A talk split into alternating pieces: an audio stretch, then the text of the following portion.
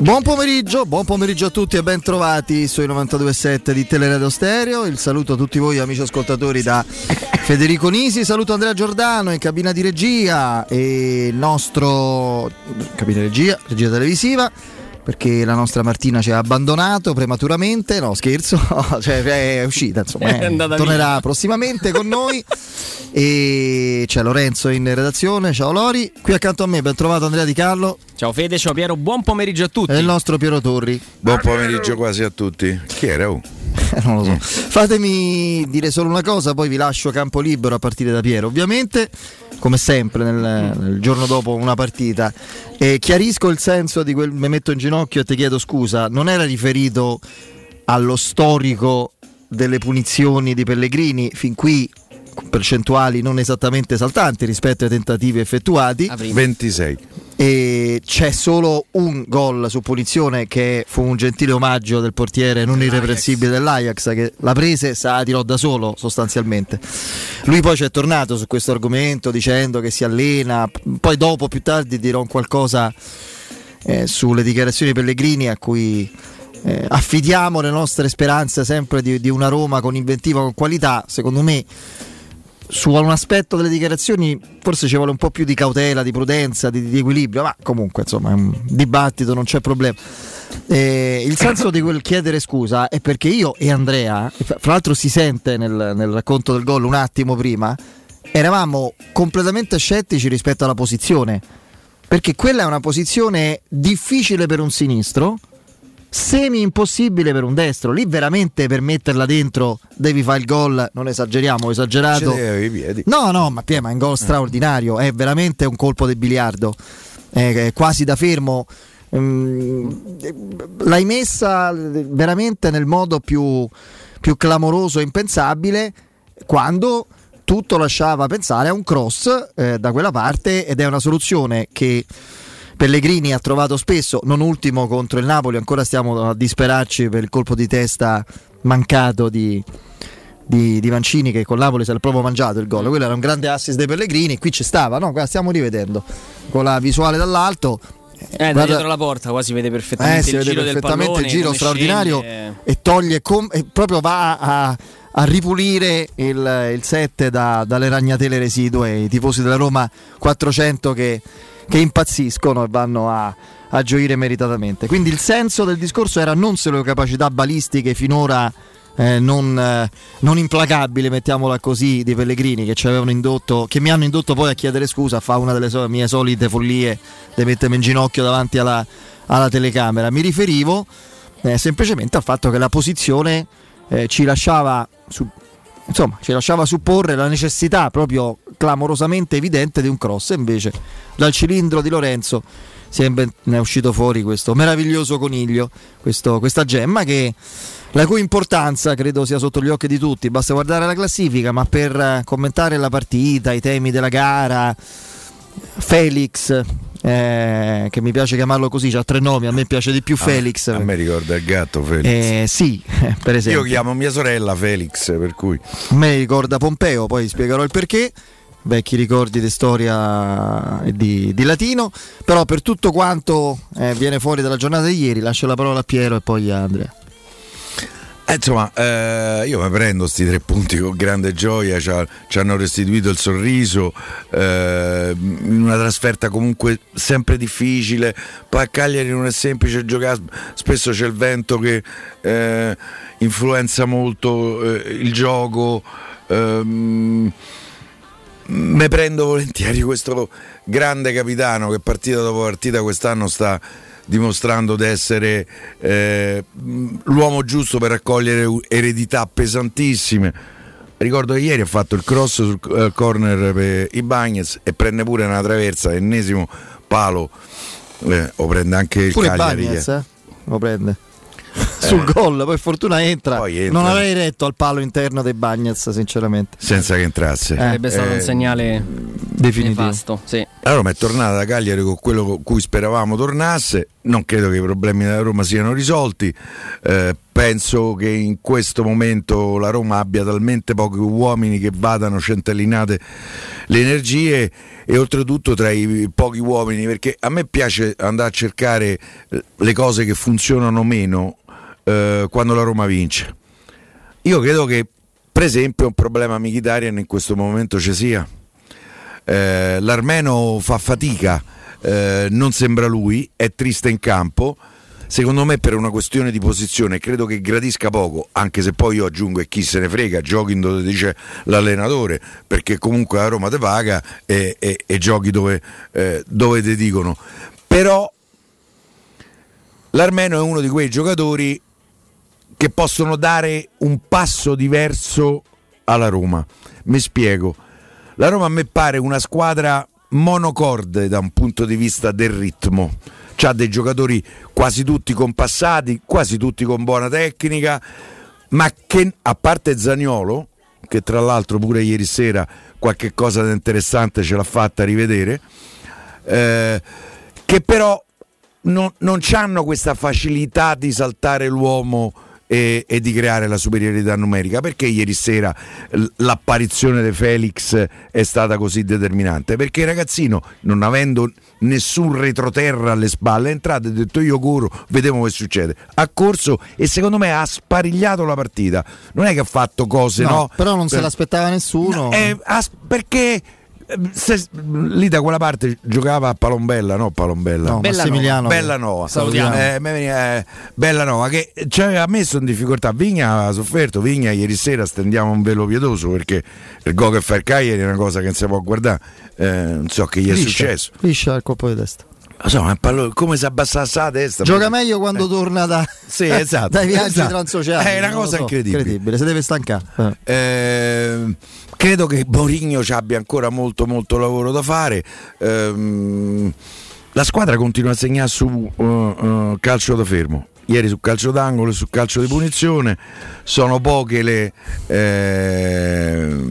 i gol. Bisogna andare a fare la statistica, Andrea, quanti gol su azione la Roma ha fatto.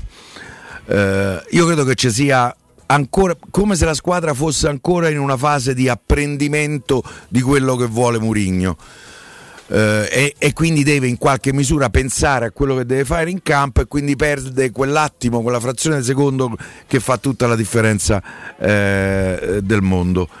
Va bene così, perché le vittorie fanno bene, ti aiutano a preparare la prossima partita, che sarà fra 4 giorni contro il Milan all'Olimpico. È una partita, un nuovo scontro diretto fra in cui... 3 giorni. Sì, insomma, rispetto a ieri. Okay.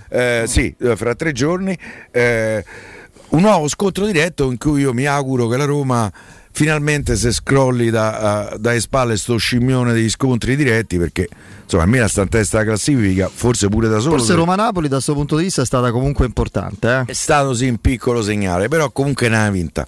A Roma da quant'è che vince uno scontro diretto? Da quant'è che il Milan non perde una partita? Lascia perdere. Però, esatto. Quando è stata l'ultima volta in uno scontro diretto che hai avuto la possibilità di vincerlo?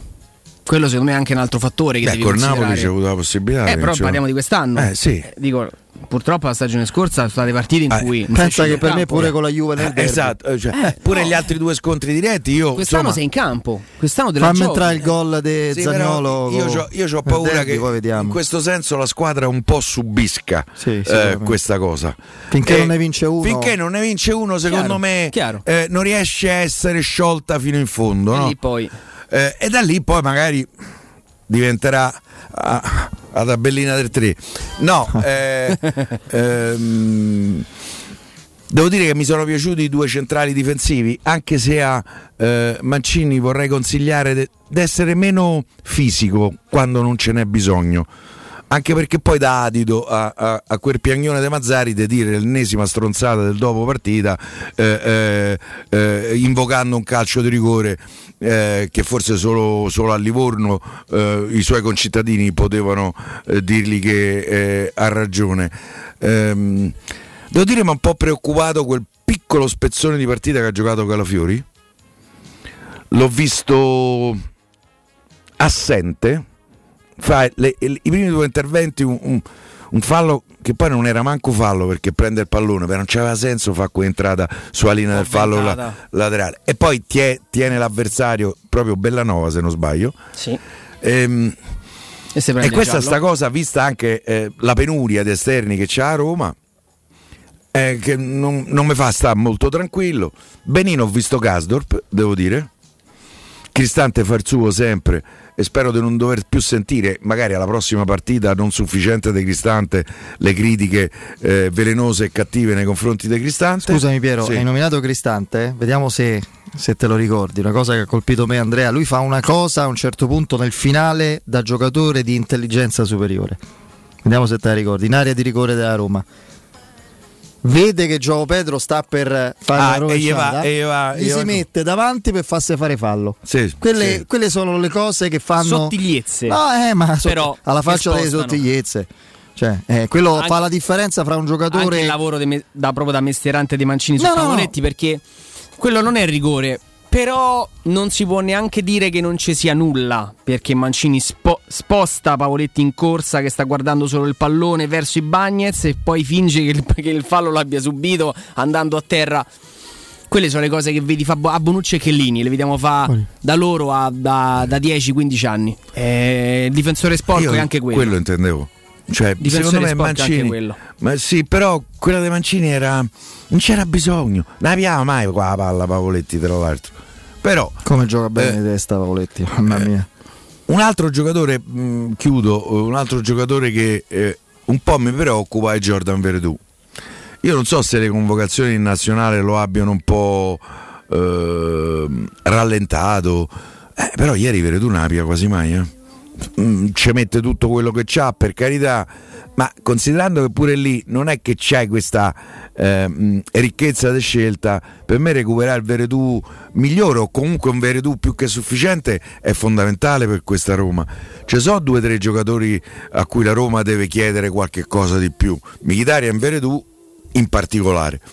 Devo dire, a me non mi è dispiaciuto come è entrato El Shaarawy. Su Abraham non dico niente, comincia a sentire già qualche per carità, no, forse ha fatto la peggior partita. Per me ieri è la prima partita in cui gli darei insufficienza, però secondo me quando Abraham capirà come gestire le sue risorse fisiche nel corso di una partita, diventerà anche più efficace in fase offensiva. Pure ieri non tira mai in porta, c'ho avuto la possibilità di un colpo di testa che non so come, mi pare Cipitelli lo precede, forse fa pure un po' fallo lì Brown.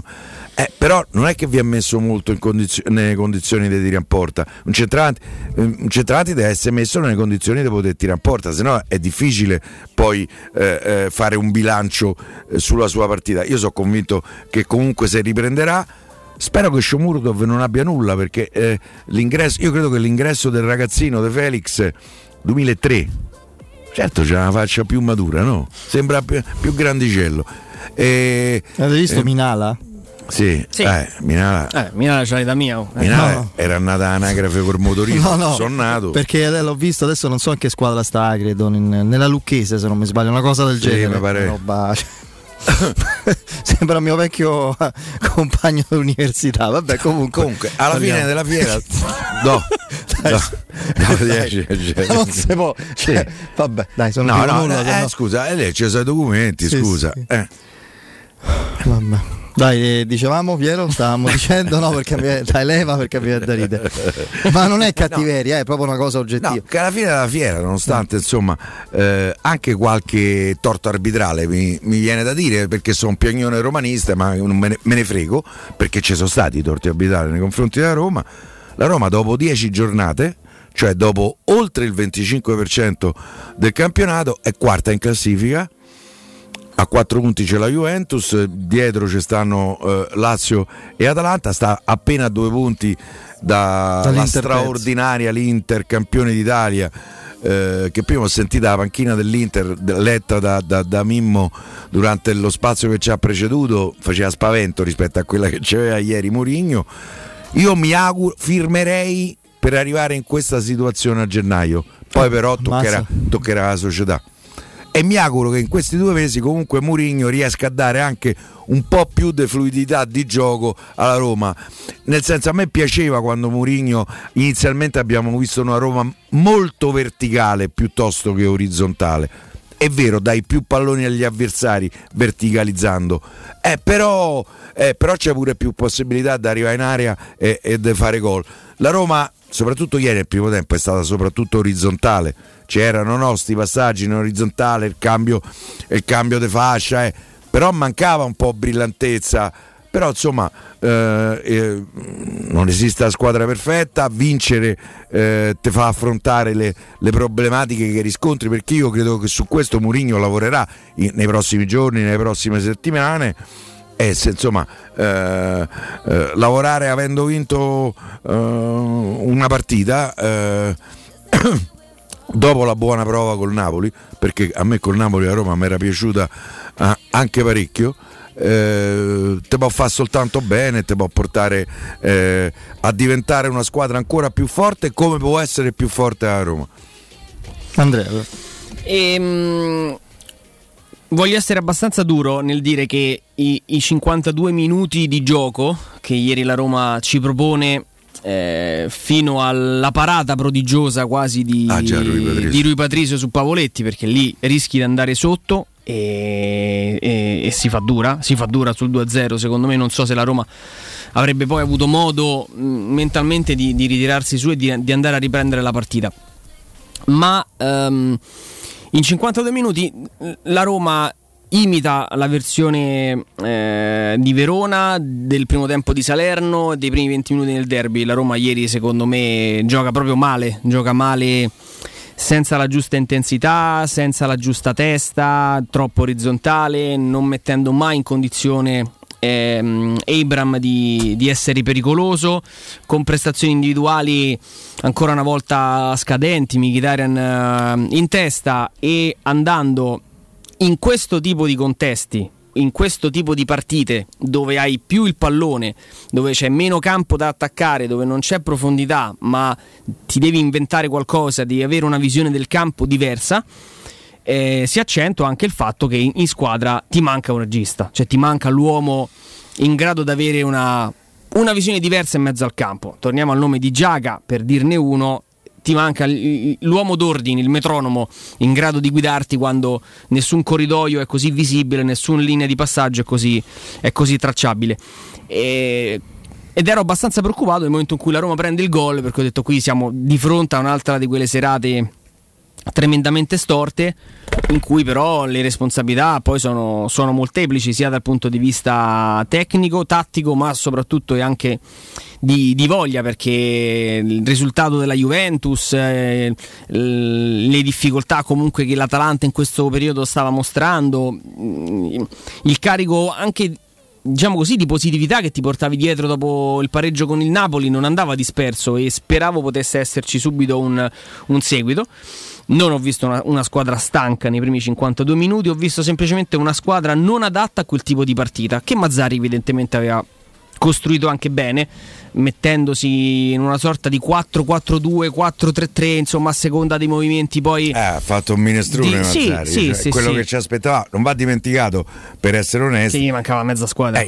No, 3/4 di squadra, perché... Tutto il centrocampo gli mancava. Godin... Strootman, Nández, Caceres, Valukiewicz, Rog, infortunato da inizio stagione, gli mancava poi è stato così carino e gentile di non mette il mio terrore. Esatto, pure secondo me quell'estate avrebbe complicato. È vero che ti ha fatto Coppa Voletti, ma secondo me lui è il gol a Viña, non fa favore. Sì, è un giocatore di un altro livello proprio. Mazzarri ieri se la gioca, gli riesce anche meglio secondo me il piano gara, ma stava pensando alla partita col Bologna, quindi per quello risparmia secondo me Keita. E quindi vado a tracciare un solco così netto tra i primi 52 minuti e il resto della partita, parlando molto male di quello che la Roma ha fatto vedere, esprimendo però invece grande soddisfazione per quello che poi la Roma mostra. E ieri la vittoria a Cagliari è di un signore solo, che non era neanche seduto in panchina ma in tribuna.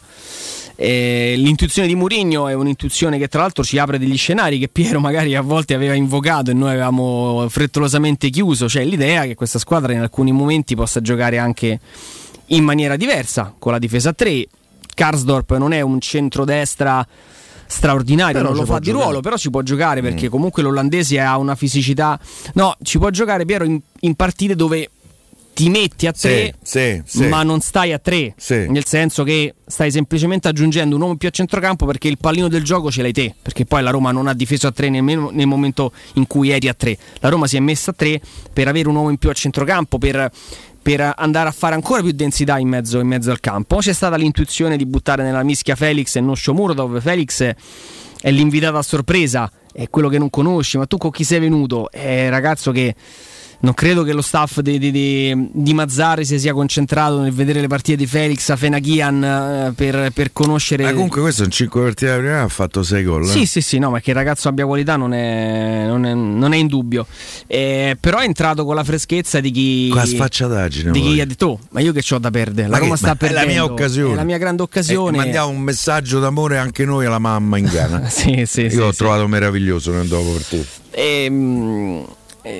Tra l'altro uno dei primi palloni che tocca stop e tira e a momenti segna. Pavoletti salva sulla linea, sì. La produzione offensiva che era mancata nel primo tempo è venuta fuori in maniera fragorosa nel secondo, perché la Roma prima di segnare con Ibañez crea almeno 4 palle gol nitide con Felix, il colpo di testa di Mancini, il tiro, la traversa di Pellegrini, insomma il gol era nell'aria. Il probabile rigore, altro che Mazzarri e le spinte presunte a Pavoletti, del fallo de mano con Felix che reclama subito. Sì.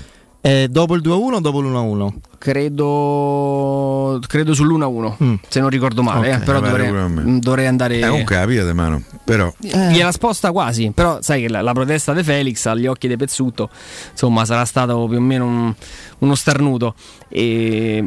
Ho visto una squadra crescere proprio a livello di personalità, di mentalità, una squadra che dice ok, adesso andiamo a vincere, una squadra che tra l'altro non ha avuto una crisi di rigetto in parte come l'ha avuta magari quando i cambi di Mourinho avevano troppo stravolto il piano e si vedeva che c'era un po' di difficoltà nell'interpretarlo. Ieri la Roma segue in maniera letterale le indicazioni dalla tribuna di Mourinho, si vede una squadra che ha senso, che ha avuto modo di difendere bene, che ha avuto modo di attaccare bene, ha trovato talmente tante possibilità che la vittoria mi sembra scontato dire sia meritata. C'è tanto da lavorare, perché il fatto che la Roma comunque sbagli l'approccio in questa gara, nella gara di Verona iniziale nel derby, vuol dire che manca ancora qualcosa di maturità, di consapevolezza.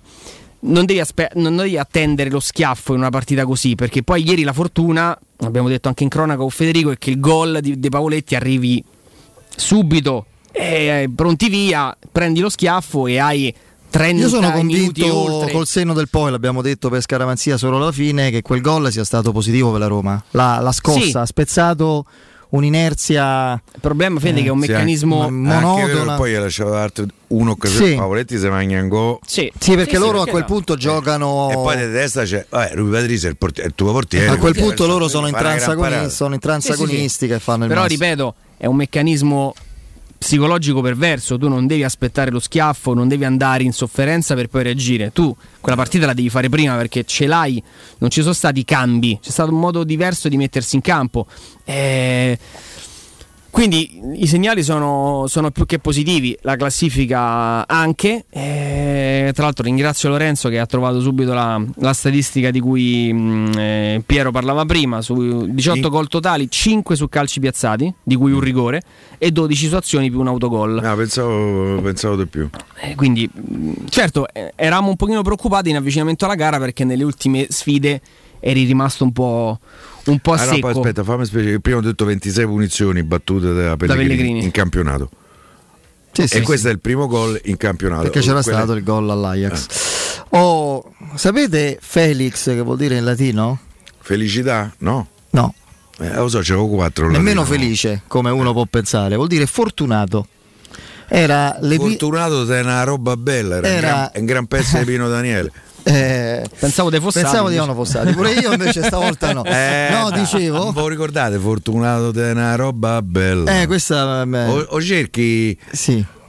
Poi dopo lo mandiamo. No, stavo dicendo, Felix Fortunato era l'epiteto con cui non mi ricordo quale storico eccetera chiamava Pompeo, che era proprio il generale condottiero eccetera, che in epoca romana si trovava sempre al momento giusto, al posto giusto, sfruttava circostanze e contingenze favorevoli. Chi era questo, sto fortunato? Pompeo. Ah, Pompeo. No. Pompeo Felix era, no? E fino oggi, a che oggi si direbbe cornuto. Fino a no. che beh, insomma, no, capito. Fino a che non ha deciso di intralciare Cesare, e lì la fortuna è finita. È finita la fortuna ed è finita lì.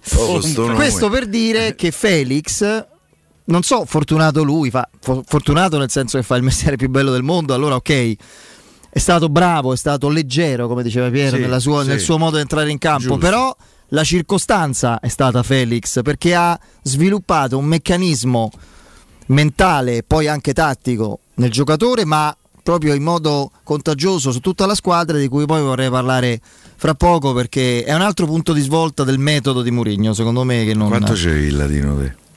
8 se non mi ricordo male, conosciuto prima che passavi i compiti, eravamo non nella stessa classe. A qualcuno l'ho passato, a un vecchio amico mio con cui, insomma, si lamentava, poi pretendeva che cambi. A me piava latino, cioè era una cosa che soffriva. Allappava pure. Sì, ma allappava. Immaginavo. Il latino è molto matematico, proprio preciso al millimetro. Ablativa, ablativo, queste robe qua, rosa. Ma che rosa va bene. Allora se volete sostituire la vostra vecchia porta con una blindata di ultima generazione a metà prezzo senza spendere una fortuna, oppure sostituire le vostre vecchie finestre con dei nuovi serramenti in PVC a metà prezzo senza spendere una fortuna, potete avere tutto questo da Innova Serramenti, fabbrica infissi in PVC e porte blindate, pagando a rate con finanziamento a tasso zero. Basta cedere il vostro ecobonus statale e ottenere uno sconto in fattura di pari importo, grazie al quale risparmierete subito il 50%. Chiamate subito Innova Serramenti all'800 300 527, ripeto 800 300 527, il sito è innovaserramenti.com. Innova Serramenti, qualità al miglior prezzo. Andiamo in break e torniamo fra poco.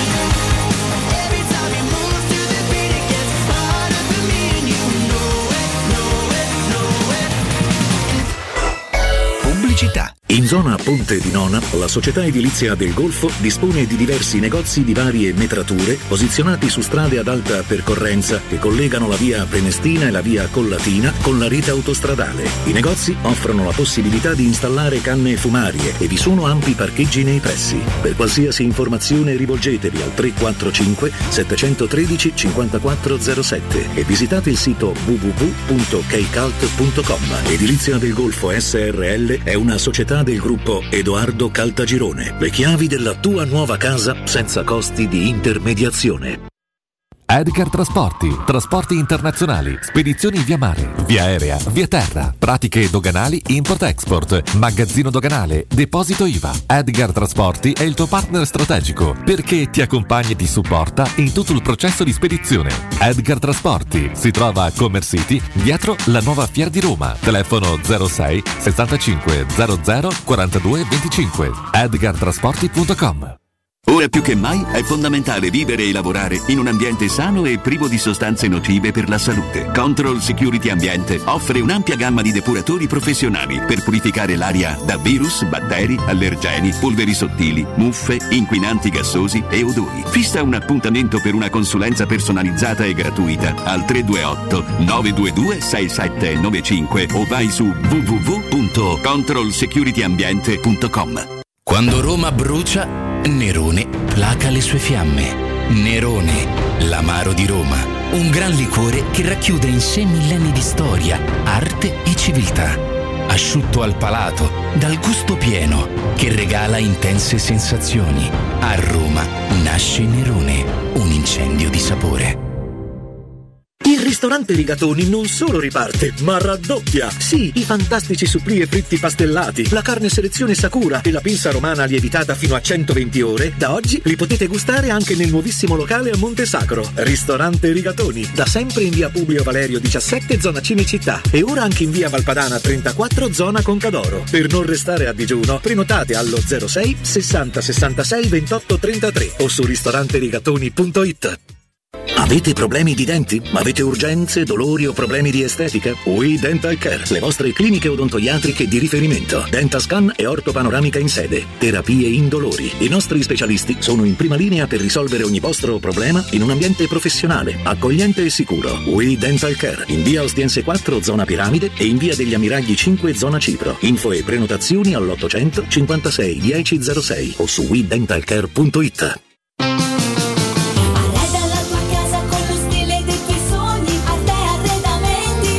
Solo per questo mese, fino ad esaurimento scorte, effettua degli sconti eccezionali su tutta la zona giorno. Hai capito bene? Da Arte, soggiorni, tavoli, sedie, divani sono scontati fino al 50%. Approfitta di questa promozione e corri da Arte. A Roma lo trovi in Viale dei Colli Portuensi 500, via di Torrevecchia 1035, via Quirino Maiorana 154. Arte.it, con l'H davanti.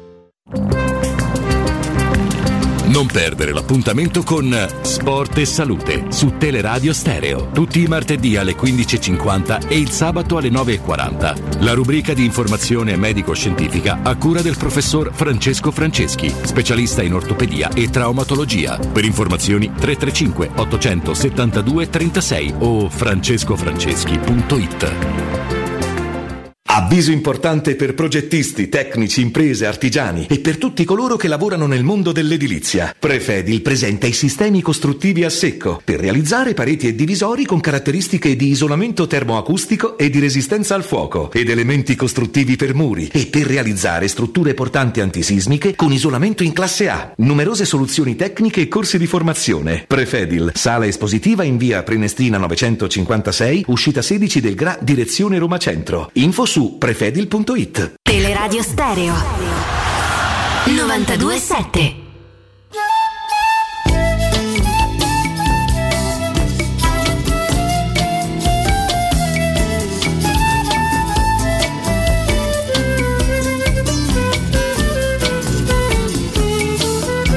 Fortunata della roba bella, tempo che sta da locare.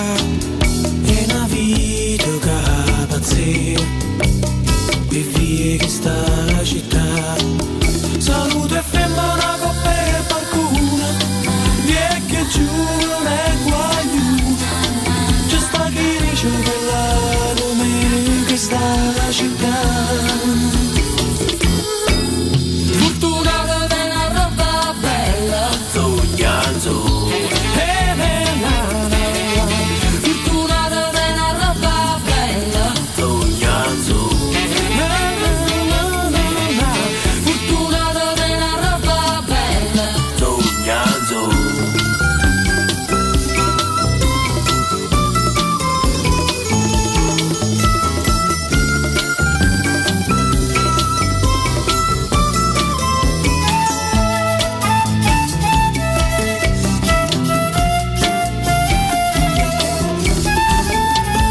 Eccolo il pezzo che aveva invocato il nostro Pierino. Non mi ricordavo se era il primo o il secondo CD, invece il primo, questo proprio Terra Mia, che già quello era, che è fantastico. Bellissimo brano di Pino Daniele. Allora, io credo che intanto bisognerebbe chiarire una cosa sui cambi di Mourinho. Non è che ogni sostituzione di Mourinho diventa un'epurazione, una messa all'indice, un mettere fuori rosa. Ci sono circostanze di campo su cui Mourinho, a differenza magari di altri allenatori che danno più chance eccetera, è più implacabile. Cioè, ieri, ragazzi, diciamo le cose come stanno. Mkhitaryan, e non è da ieri, gioca da fare schifo, perché era veramente un peso per la squadra come gestione delle azioni, movimenti di collaborazione con la squadra, coperture, inventiva, mancava in tutto, era un'anima in pena. Cioè, Lorenzo Pellegrini cercava l'ispirazione di qua e di là e poi l'ha trovata, per fortuna, al momento giusto, dopo un primo tempo non esaltante. Mkhitaryan è anima in pena in questo momento e andava tolto, al punto che adesso l'unico dubbio che io mi porterò fino a domenica riguarda Mkhitaryan o El Shaarawy, perché credo ci sia stavolta il dubbio.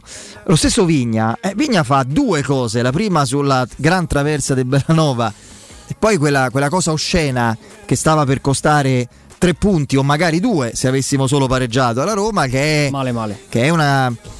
Che è un qualcosa di poco comprensibile per un giocatore quantomeno esperto, sul pezzo, attento, a cui non chiediamo la qualità assoluta, la Spinazzola, la corsa prorompente, l'inventiva a livello tecnico quando supera la metà campo. Chiediamo che interpreti il ruolo con quell'attenzione tattica e quella partecipazione alla manovra per offrire una soluzione in più che un giocatore normale, un buon giocatore quello lui da esterno di sinistra deve dare. Quindi Mourinho cambia. Secondo me devi capire soprattutto una cosa, che in Italia se sbagli in Serie A te fanno gol. Sì.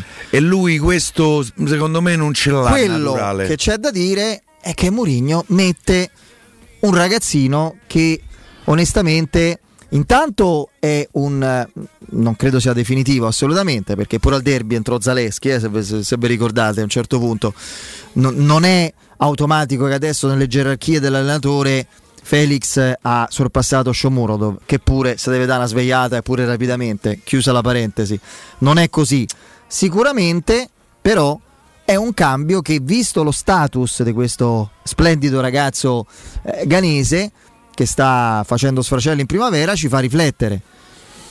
Sicuramente è una mossa che ha sparigliato, perché ha dato alla Roma una freschezza aggiuntiva, una brillantezza, anche un disordine in campo di corsa di talento che ha accresciuto gli sbocchi offensivi, ha disorientato gli avversari che tutto potevano immaginarsi tranne l'inserimento di un giocatore così, con cambio modulo relativo iperoffensivo, con Zaniolo e Shaarawy che sono andati a fare praticamente gli esterni, i quarti o i quinti che dir si voglia, se era un 3-5-2, se, definendolo 3-4-1-2, i quarti.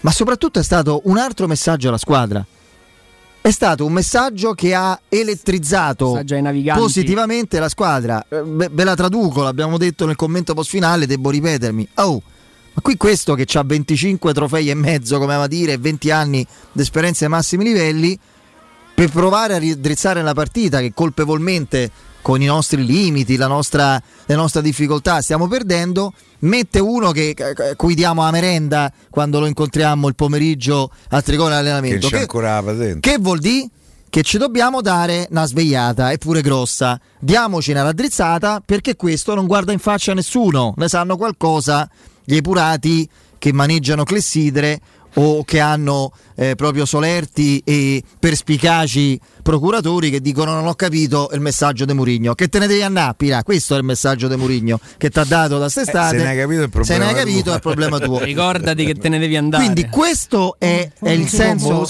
questo è il senso di questo cambio, prima ancora che tattico e tecnico psicologico. Poi vediamo in futuro come va letto e come va interpretata da questo punto di vista la Roma di Mourinho. C'è Gabriele però con noi. Gabriele, ci sei? Federico, buonasera a te, buonasera a tutti i radioascoltatori. Allora, caro Gabriele, c'è stato il concreto pericolo che la Roma ieri non ci mandasse a dormire un sonno tranquillo, il sonno dei giusti, diciamo così, no? Per fortuna alla fine si sono risistemate le cose e chi, come tanti di noi, ha un materasso dello showroom del materasso ha dormito ancora meglio, in modo proprio salutare, confortevole e ideale, no? Quindi questo è, adesso al di là delle battute, il consiglio da dare sempre: non trascurare i momenti assolutamente preziosi in cui il nostro corpo riposa, il nostro corpo deve distendersi e trovare proprio l'assetto giusto, perché è la ricarica come fosse una batteria della giornata successiva. Farlo con la convenienza pure è ideale. Assolutamente, tutto vero Federico, soprattutto se conteggiamo che spesso e volentieri la nostra squadra, anche quando risolve le cose, sempre turbati ci manda a dormire, sempre esausti. Un ausilio importante ci serve sempre a noi romanisti, ma in generale ciò che è dentro la sacrosanta verità, ritagliarsi lo spazio giusto per poter finalmente riposare sul nostro letto è qualcosa a cui andiamo con la giornata. E quello che succede quando il materasso poi non ci assiste più in questo procedimento è svegliarsi più stanchi di prima, con l'umore che ne risente e tutte le difficoltà che poi alla giornata già in salita.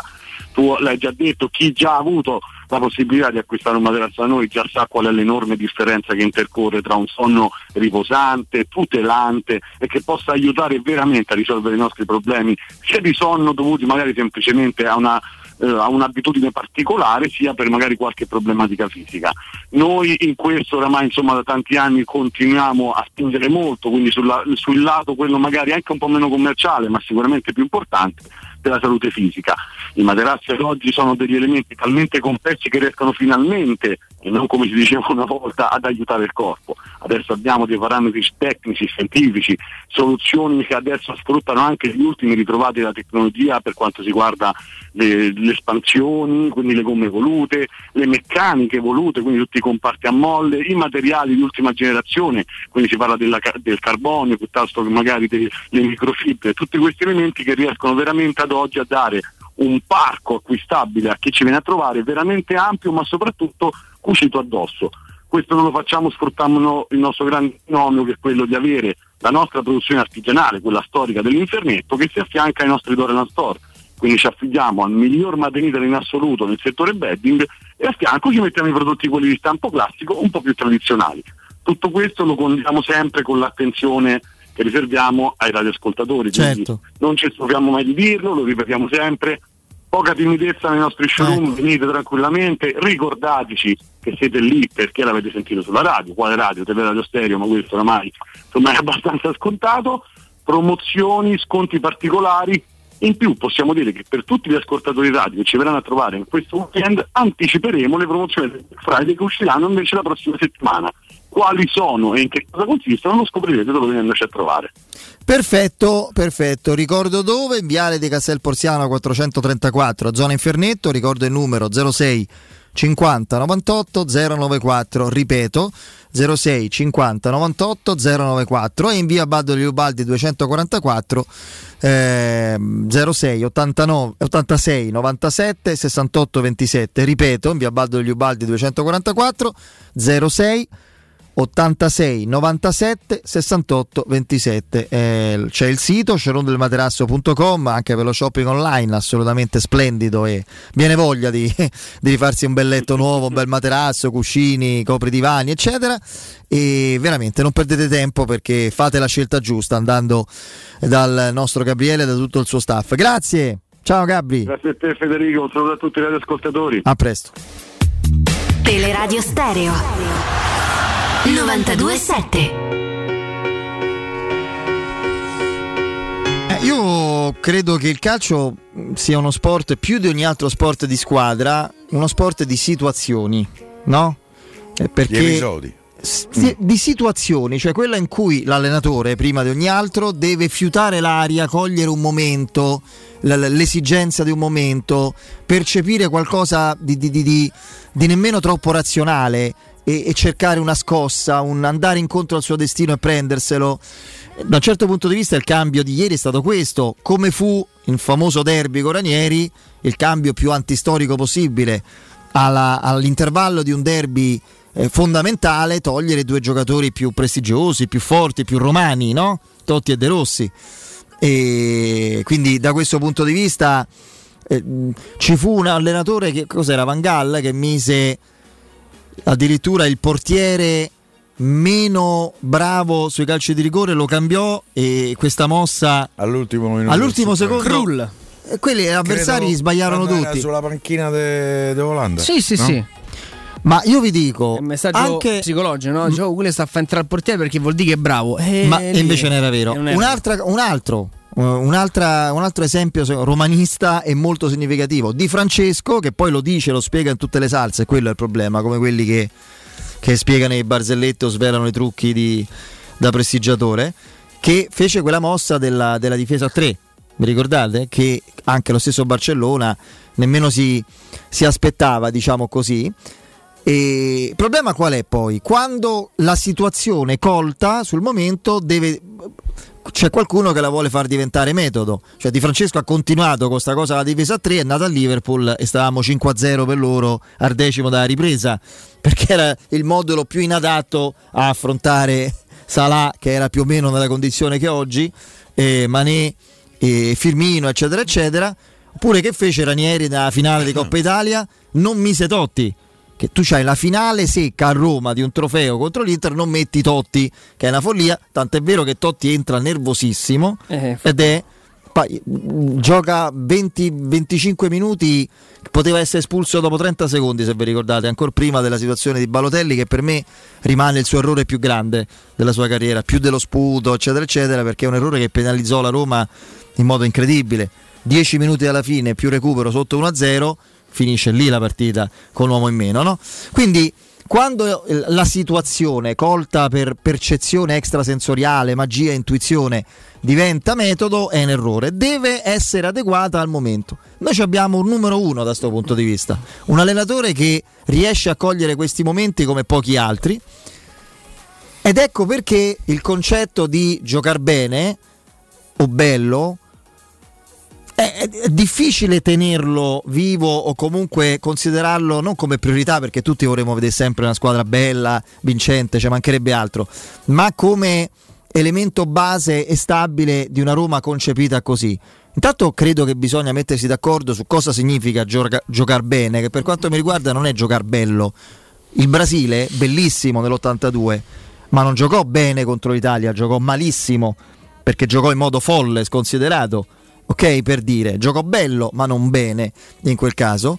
Poi un'altra cosa, vorrei capire, e lo scrive Mario Sconcerti oggi, ne parleremo, quante squadre giocano realmente bene in questo momento in Italia. C'è un po' una revisione da questo punto di vista, perché ragazzi il Milan in alcune partite sì, cioè, ultimamente vedevo dire, io l'ultimo bel Milan l'ho visto con l'Atalanta, cioè, non stiamo parlando dell'Ajax de Cruyff. Il Milan che gioca col Torino è una squadra che non si può vedere, però porta a casa la partita con le unghie e con i denti. E quindi per quanto riguarda la Roma, io credo che vedremo a lungo sempre meglio, mi auguro sempre di più, una squadra organizzata su un certo tipo di situazioni e di caratteristiche che l'allenatore chiede a un gruppo scelto di giocatori. Il gruppo scelto si va a determinare con esclusioni che danno adito a polemiche, con sostituzioni, con responsabilizzazioni di altri, con scelte a sorpresa. Da questo punto di vista pure Abraham con la Fiorentina, che gioca dopo 2 giorni e mezzo dal suo arrivo, è una scelta simile, anche se non è ovviamente come Felix, e evidentemente anche col mercato. Ma il senso del concetto che Mourinho vuole trasferire alla squadra, ed è il suo giocar bene, vi fa capire le caratteristiche del giocatore che magari che chiederebbe a centrocampo, quelli che sappiamo. Io credo ci aiutino a capire qual è per lui un'idea di squadra. Lui per il centrocampo chiede un regista alla Xhaka, o tutt'al più andrebbe bene un giocatore come Zaccaria, che non è un regista puro, è un giocatore che di strappo in verticale riesce a trasferire la palla dall'altra parte. È un'indicazione di fisicità. Ecco, ma te pare nulla. Cioè Torreira può giocare con Mourinho?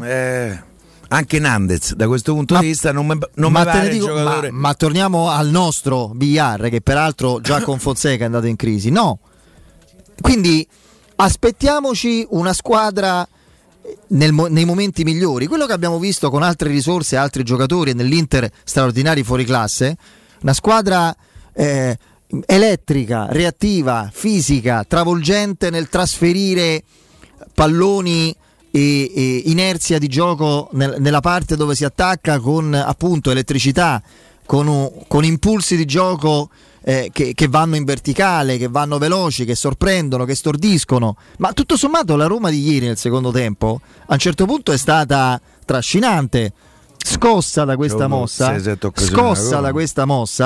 è stata proprio elettrica, ha preso in mano la partita e il suo destino, ribellandosi anche grazie a quella mossa. Quindi ragazzi, mettiamo l'anima in pace. Mourinho, che come tutti sbaglia e se ne parla tranquillamente senza problemi, non è che siamo di fronte ai dogmi in un senso o nell'altro, agli infallibili. Mourinho sbaglia, per carità di Dio, può sbagliare, Bodo Roma è uno sbaglio dolorosissimo, ce lo portiamo lui e noi ancora sulla pelle.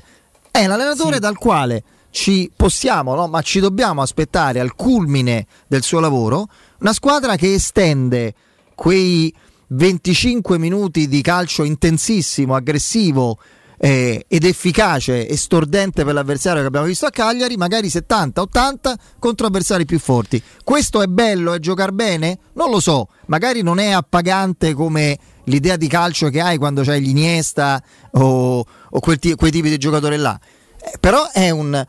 Se viene seguito a 360 gradi nella preparazione della squadra, sul mercato, sul lavoro fisico, che mi pare giocano sempre gli stessi. Ok, oddio, che succede? Infortuni muscolari? Siamo sempre qui, solo Smalling. Che è l'eccezione, è conferma regola, no? Esattamente. Tra quindi l'altro questo credo sia un messaggio che dobbiamo trasferire in prospettiva a quello che vedremo nelle prossime settimane. Paradossale, forse rispettoso per qualcuno, ma anche la sconfitta di Bodo, non ovviamente con quel margine purtroppo numerico, però rientra assolutamente nell'idea che Mourinho sta portando all'interno di Trigoria. Verrebbe da fare una battuta, non la faccio, insomma, tento di dirlo in italiano. Da questo punto di vista Mourinho sta preservando con le unghie e con i denti la squadra, non la rosa, la squadra che secondo lui ha tutte le carte in regola per arrivare a Dama, che vuol dire quarto posto e una terzo non si può fare, che sto più tranquillo pure quindi. Per carità è comunque insomma una figura più che competitiva e dignitosa nelle varie coppe, e questo passa attraverso anche a messaggi chiari come la formazione di Bodo, come il buttare ieri nella mischia lo stesso Felix, e l'indicazione che credo verrà cavalcata anche nel mercato di gennaio è che lui, come tutte le squadre che ha allenato, lui vuole dominare l'avversario, prima di tutto dal punto di vista fisico, e l'abbiamo visto per esempio con il Napoli. La Roma nel suo 11 ha tanta fisicità. Poi, come sottolineava Piero, dice, sai, questa fisicità a volte ti porta ad essere magari un pochino più compassato, monocorde. Però la Roma quando va in campo con Rui Patricio, Karsdorp, Mancini, Ibañez, Cristante, Abraham, Zaniolo, Pellegrini, una squadra forte sotto quel profilo. Poi migliorabile come migliorabile qualsiasi squadra.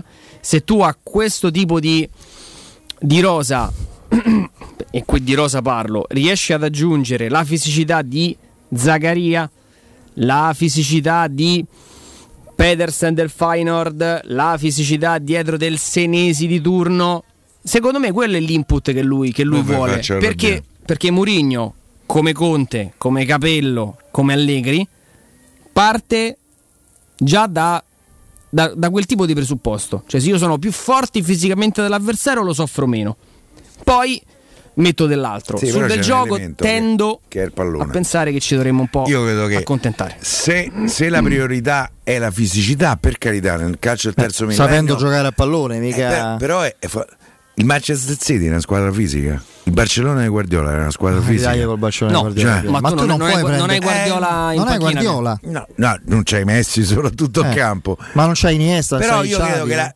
la prima cosa che voglio vedere in un giocatore è la sua tecnica, la sua qualità. Se poi è pure fisico, meglio ancora. Vabbè, Zaniolo ha qualità tecnica. Ha voglia. C'ha pure. E infatti, secondo me, Zaniolo è l'identikit del giocatore del terzo millennio, perché unisce le due cose. Perché poi la chiave di tutto è sapere toccare il pallone, è sapere cosa fare quando c'è il pallone tra i piedi. Per cui se riuscisse a trovare. Per questo, per esempio, a proposito di fisicità, secondo me Nández è un giocatore che a Mourinho non fa impazzire, perché proprio è troppo piccoletto, non so come dire, con tutto il rispetto per i piccoletti, Agostini ci capirà. No? Sì, può essere, anche se poi alla fine credo Nández sia un giocatore che ha un agonismo, una forza proprio nelle gambe. Barella non è un gigante, ma Barella a Mourinho piacerebbe come per dire, no? Tanto per fare un nome. No, io volevo solo un dettaglio, visto che hai nominato Veretout prima, era una cosa che mi ero annotato, che un dettaglio proprio sulla prestazione del giocatore anche in altre partite. Veretout non credo stia vivendo un gran momento, cioè non vediamo un Veretout particolarmente appariscente in questo momento, particolarmente esaltante, ma è più un discorso di squadra, un discorso tattico, e che è legato a una sua ispirazione più o meno mancante. Cioè lui è un giocatore che, per accorgertene, deve essere un giocatore che si trova nel punto dove andare in transizione, contrastare, strappare subito, andare nello spazio e farsela dare. In diverse partite lui si trova a fare il giro palla, anche nella giornata di ieri, con poca velocità, con poca imprevedibilità di tutta la squadra, e quindi la Roma poi complessivamente ha manovrato male. E quando lui deve fare il giro palla, fare quasi il regista a volte o il mediano aggiunto, diventa un giocatore normale. È proprio un discorso di quello che il copione, sai che presuppone. Secondo me, insomma, per come leggo io Veretout, secondo me è un giocatore che quando sbaglia rimane sull'errore. È uno che ha difficoltà a metterselo alle spalle. Io spesso colto. Il primo quarto d'ora di Veretout ti dice che partita farà. Magari. Sì, il discorso, Piero, è che Veretout è il primo giocatore, insieme e subito dopo Zaniolo, ma Zaniolo ha tanto altro da offrirti, che soffre quando non ha campo, perché diventa un giocatore di manovra. Veretout non è un giocatore di manovra, è verticale, uno deve andare dritto verso quello. La porta. Tu quando a campo ha possibilità di andare nello spazio, di dare quel tipo di strappo, anche di rincorrere l'avversario, lì lo riconosci. Quando non c'è campo e devi semplicemente far correre il pallone, lì magari ai nostri occhi diventa un giocatore un pochino più normale. Consentitemi solo un inciso sul tennis, perché potremmo vivere una gran bella giornata, tanto per Sinner che è avanti 6-4, 3-0, quindi con doppio break. Contro Novak a Vienna. Questa ragazzetta è buono, eh. Sì, non so quant'è che non perde un set sull'indoor sintetico, non una partita, un set. E c'è la corsa, la race to Torino, non più su Londra, sull'evento ATP Finals, e già ha perso Norri quest'oggi, che ci rimane dietro. Sonego ha in mano il destino anche di Sinner, e un record che sarebbe un altro record clamoroso. Rudd sta dietro comunque. Sì, ma se dovesse, perché siamo, lo spieghiamo, è in corso Sonego Rudd, sempre a Vienna, sono gli ottavi di finale, e un 7 pari, adesso inizia il terzo. Se Sonego dovesse fare l'impresa, perché Rudd è un grande giocatore in grande forma, sarebbe quasi certo, non dico matematico, adesso dovremmo controllare, ma quasi la qualificazione di un secondo giocatore dopo Berrettini e matematico all'ATP Finals. No, il problema è Urkaz, che ha perso. Che vince Sinner, se vince oggi e vince il quarto di finale, perché questi sono ottavi, sì, scavalca il polaccone e diventa nono, quindi ottavo, perché Nadal non ci sarà. Perché Nadal, sì.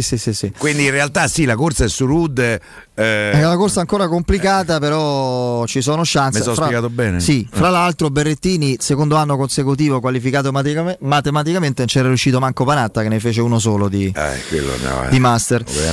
L'invito è a curare e a mantenere la vostra automobile da GM Autoricambi. 30 anni di esperienza, 20 ragazzi pronti per consigliarvi la miglior manutenzione a miglior prezzo. Assortimento totale con marchi prestigiosi quali Bosch, Kayaba, Fiamma, NGK, Osram, Monroe, Motul, Mobile, solo per fare alcuni nomi. Guardate tutto l'assortimento sul sito gmautoricambi.com. Chiedete un preventivo al numero WhatsApp 380 1840 425. Ripeto, 380 1840 425. Per gli ascoltatori di Teleradio Stereo un extra sconto su tutto. GM Autoricambi è in zona Tor dei Schiavi, in via Giovanni Passerini 1727. GM Autoricambi, esperienza e convenienza. Ci fermiamo, break, e il GR con Benedetta Bertini, poi il direttore Mario Sconcerti. Pubblicità. Per la tua casa o per il tuo ambiente di lavoro, la Global Service Ambiente è la tua certezza. Global Service Ambiente progetta insieme a te, realizza e mantiene il tuo spazio verde, cura il tuo trasloco, effettua il servizio di pulizia. Global Service Ambiente gestisce i tuoi rifiuti, liberandoti da tutte le pratiche burocratiche. Si occupa del tuo impianto fognario. Chiama il numero verde 800 998 784. gsambiente.it. Global Service Ambiente lavora per te, per rendere il tuo ambiente migliore. Quando Roma brucia, Nerone placa le sue fiamme. Nerone, l'amaro di Roma, un gran liquore che racchiude in sé millenni di storia, arte e civiltà. Asciutto al palato, dal gusto pieno, che regala intense sensazioni.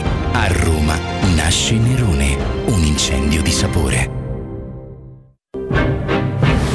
Siamo al parco divertimenti di Cinecittà World. Stiamo provando le nuove attrazioni di Halloween. Dolcetto, dolcetto. Ma cosa sono questi? Mostri? Zombie? This is Halloween, this is Halloween, Halloween, Halloween. Halloween a Cinecittà World, un ottobre da paura. Biglietti da €15 su cinecittàworld.it. Vieni da Climanet ed approfitta dell'eco bonus del 65%. Vuoi avere una caldaia a condensazione Ariston Kers Premium 24 kW con kit protezione e cronotermostato a €962 invece di €2.750 con lo sconto immediato in fattura con IVA e installazione compresa, e puoi pagare anche in 10 rate ad interessi zero. Piazza Carnaro 28 06 87 19 57 03 o climanetonline.it. Il commento sulle partite della AS Roma è presentato da Arte Arredamenti. I negozi Arte Arredamenti li trovi in via di Torrevecchia 1035, in viale dei Colli Portuensi 500 e in via Maiorana 154. Se ami la carne quanto noi, adorerai Ara Bracis. Steakhouse e American Barbecue. Golosi hamburger di scottuna o Black Angus. Barbecue con New York pastrami, ribs e altre specialità con cottura low and slow. Un'accuratissima selezione di carni di altissima qualità da tutto il mondo e primi romani fatti in casa. Ara Bracis, in via Cassia 1837. Info allo 06 80 07 1142. Ara Bracis, il tempio della carne a Roma. Sogni di giocare contro il capitano? Nella capitale nasce la prima Academy della Roma Calcio a 8 per uomini e donne dai 18 ai 45 anni. Iscriviti anche tu. Visita il sito www.asromacalcioa8.it e compila il form nella sezione Accademia. Sarai ricontattato e potrai entrare nel mondo del calcio a 8 da protagonista insieme alla Roma Calcio a 8. Seguici anche sui social. UM24, buongiorno, come possiamo aiutarla? Cercavo proprio voi, devo vendere casa, è vero che voi acquistate direttamente? Vorrei evitare perdite di tempo, proposte vincolate o mutuo. Ha chiamato le persone giuste. La UM24 non è una semplice agenzia, può comprare direttamente. Fissiamo subito l'appuntamento. Allora, mi dica quando è libero, è disponibile... Devi vendere casa bene o in fretta? UM24 e trovi subito l'acquirente per il tuo immobile. Per info um24.it e 06 87 18 12 12. Da Ibano Gomme, il numero uno per il tuo veicolo. Pneumatici nuovi e usati, meccanica, revisioni, tagliandi e grandi promozioni. Tagliando completo a partire da €90 e ricarica aria condizionata da €30. Sta Ibano Gomme, sulla Tuscolana in via Paolo Albera e al Mandrione. Info allo 06 784 7809 o su staibanogomme.it. Teleradio Stereo 92.7.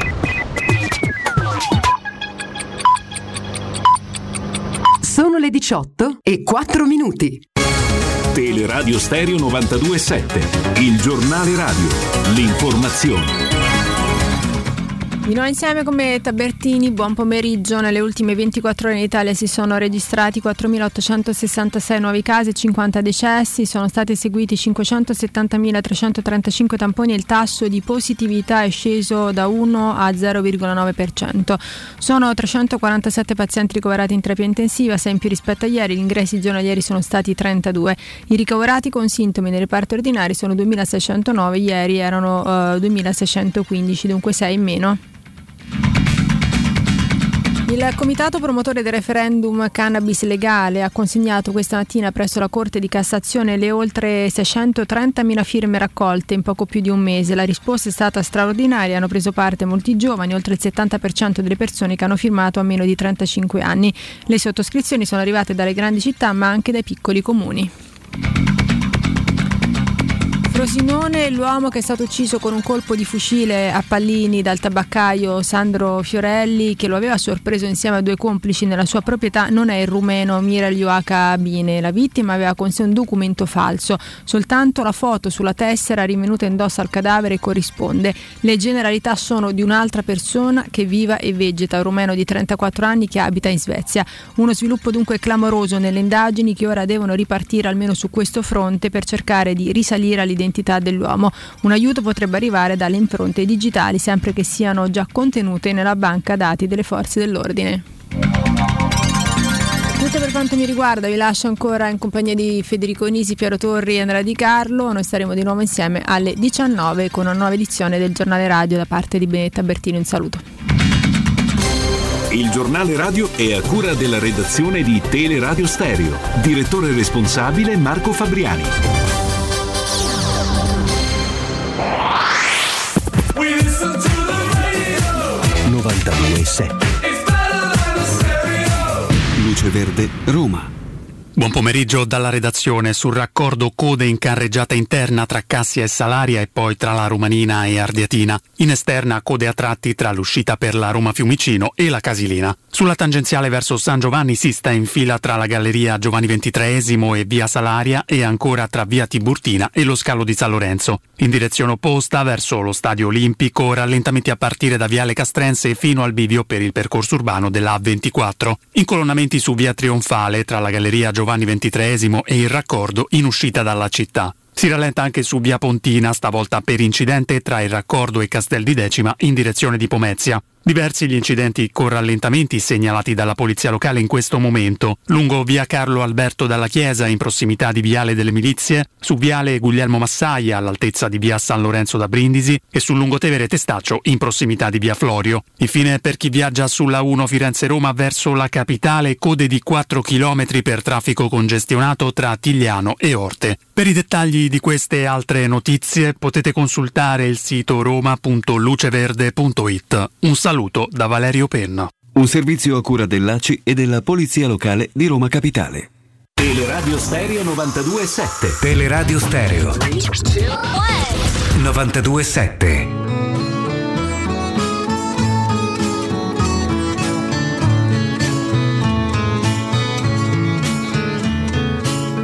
Con questa faccia da straniero sono soltanto un uomo vero, anche se a voi non sembrerà. Ho gli occhi chiari come il mare, capaci solo di sognare, mentre oramai non sogno più. Metà pirata, metà artista, un vagabondo musicista che ruba quasi quanto dà. Con questa bocca che berrà a ogni fontana che vedrà e forse mai si fermerà. Come sempre salutiamo Vincenzo Canzonieri in regia. Buonasera Vince, grazie Andrea Giordano e con noi il direttore Mario Sconcerti. Mario, buon pomeriggio. Ciao, buon pomeriggio a voi. Ciao direttore. Ciao direttore. Valutando un po' quello che è accaduto ieri in generale, la notizia della giornata è l'uscita, credo, definitiva, al di là dei punti, ma insomma sono il numero delle squadre davanti e la mediocrità diffusa di questa Juventus che ci fa ritenere definitiva la sua uscita da qualunque progetto di lotta per il vertice. A me è colpito molto la tua analisi oggi sul Corriere della Sera, in generale sul nostro campionato, in particolare sulla Juventus. Una Juventus troppo normale nella sua cifra complessiva per poter pensare a qualcosa di straordinario come una rimonta del genere, ma soprattutto hai citato un giocatore che onestamente mi è sembrata un'analisi la tua molto spietata, severa. Hai detto emerge da questa mediocrità, magari si salva nei giudizi forse uno come Dybala grazie alla narrazione che ne viene fatta, come a dire un sopravvalutato. Non volevo dire esatta, se si capisce questo... Allora... No, ho sbagliato io allora. No, perché l'hai ripetuta più o meno com'è. Quello che voglio dire io è che sì, a un certo livello lo trovo sopravvalutato, ma comunque non basta, non basterebbe. La Juventus ha ottimi giocatori che non fanno differenza. Io non so se nemmeno Dybala può fare differenza, questo ancora non l'ho capito, a volte l'ha fatta, tante volte no, mentre per fare una grande squadra ci vuole i giocatori, un reparto che ti fa la differenza, i giocatori che ha la Juve li hanno anche gli altri. Sì. Cioè, i Morata, i Bentancur, i Locatelli, i Rabiot, ce l'hanno anche gli altri. Tu non trovi se devi immaginare la Juve che vince 1-0, diciamo 1-0 Lukaku, 1-0 Lautaro, qui non ti viene in mente niente. Chiesa che però non è ancora, è uno che ha fatto il massimo 10 gol in un campionato. Se a me pare anche un po' disinnescato, direttore, da questa Juventus, perché io ogni volta che lo vedo con la maglia nazionale, sarà anche un discorso di entusiasmo mentale, lui si sente libero da catene, da vincoli. Io vedo, abbiamo visto anche l'Europeo, secondo me è un giocatore devastante, e lì l'abbiamo visto noi, ovviamente abbiamo avuto modo di vederlo con più attenzione la partita con la Roma, ha fatto 70 minuti da fantasma, uno così no, ma diventa, lì però devi fare una domanda. Io se sia un problema di squadra. Appunto dico, cioè, se non rende un ragazzo che ha questa brillantezza, questa carica, questo agonismo, questa corsa, la capacità di tirare con entrambi i piedi, non tira mai. Io che so Allegri mi faccio una domanda. E se il problema fosse Allegri, Mario, cioè, boh. Io non credo. Secondo me no. E adesso ti cerco di spiegarti perché. Ma noi abbiamo continuato a dire, cioè, francamente non io, però che la Juve giocava bassa e che questo era il gioco di Allegri. Non è così. Ieri la Juve era un momento eccezionale, in cui lui ha preso Chiesa e gli ha detto a tutti, gli altri stanno dietro, Chiesa deve farsi la metà campo avversaria e andare in porta, e non c'era progetto, cioè era chiaramente un progetto di giornata, non un progetto di stagione. Ieri, quando gli sono tornati i giocatori, quando si è tornato Dybala, Morata, ha giocato normalmente.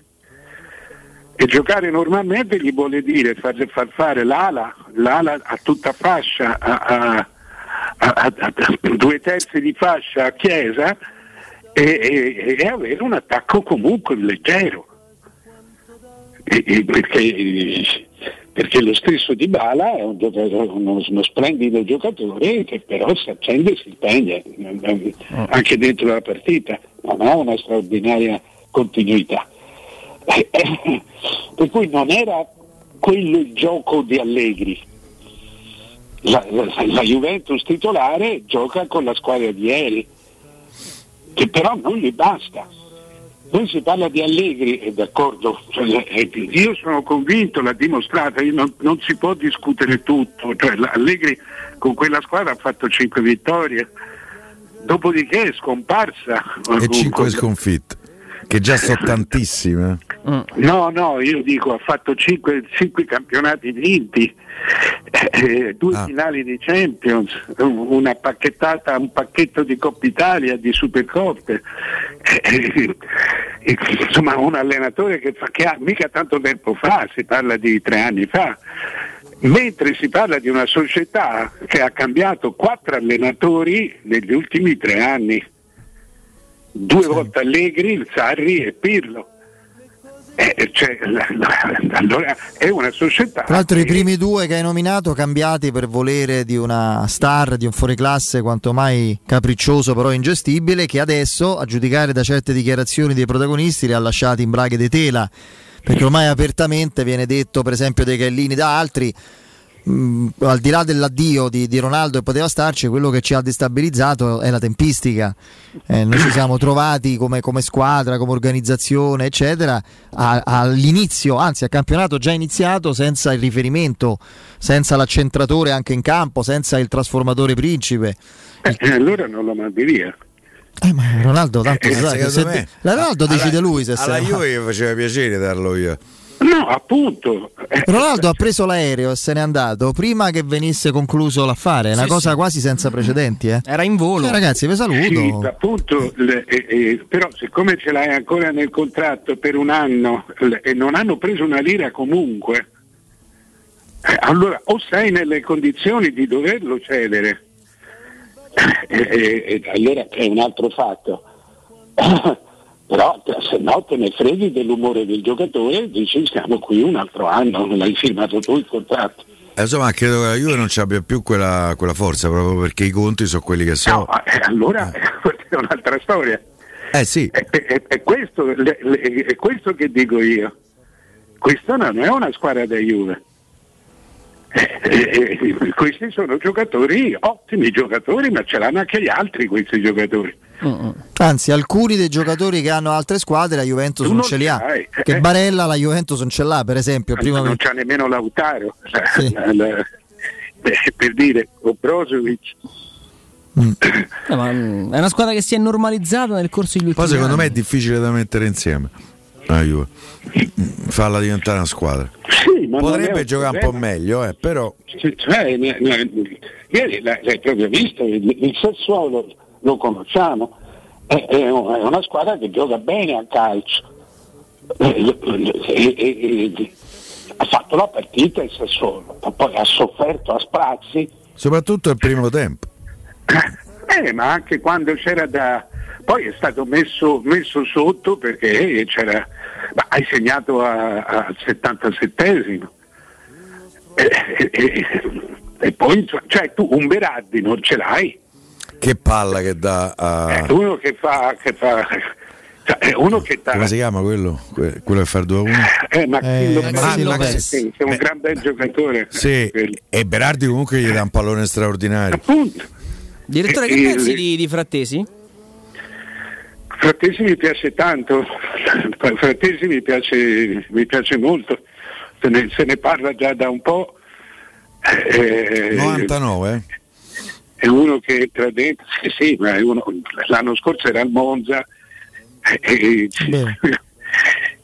Io non so se sia ancora del Monza, questo non ve lo so dire. No, è del Sassuolo il giocatore. Era lo prese dalla Roma per 5 milioni. La Roma per un paio di anni ebbe, come con Pellegrini, la possibilità di riacquistarlo, questo diritto di riacquisto, sì, più che di recompra, perché stiamo in Italia, quindi mi piace dire di riacquisto. La Roma non lo ha esercitato e lo ha perso definitivamente. Vabbè, d'altra parte non si possono riportare tutti, certo. Questo. Abbiamo nominato Pellegrini oggi, sempre a proposito del pezzo su Corriere della Sera, sottolinei un po' la differenza di Pellegrini anche in un contesto europeo, no? Come caratteristiche, cioè uno dei giocatori più interessanti in quel ruolo che si vedono in Europa. Cosa ti colpisce di più, al di là del, ce l'hai spiegato tante volte, dell'apprensione che ti dà quando lo vedi contro la tua squadra, no? Perché hai sempre l'idea, ieri abbiamo visto pure anche da calcio da fermo, che possa colpirti in modo imprevedibile. È un giocatore diverso, è un giocatore che sa fare tutto dentro una partita. Se deve fare il mediano fa il mediano, se deve fare il regista fa il regista, se deve, insomma, sa fare tutto. È un giocatore completo ed è un giocatore che fa gol, che secondo me il suo ruolo migliore è quello, quando sta lì ti rompe tanto l'anima e fa gol, e non ci sono mica tante mezzale in Europa, non trova una mezzala che ti fa 7-8 gol in Italia, ne trovi veramente poche, ne trovi 2-3. Lui quest'anno già ne ha fatti 8, 5 in campionato e 3 in Europa. Sì, no, in Europa non è, mi interessa il campionato. Ha fatto il quinto, 5 gol e comunque non tira rigori, perché insomma tira evoluzione. No, ma d'accordo, cioè dico proprio uno che si inserisce, che manda in porta agli altri.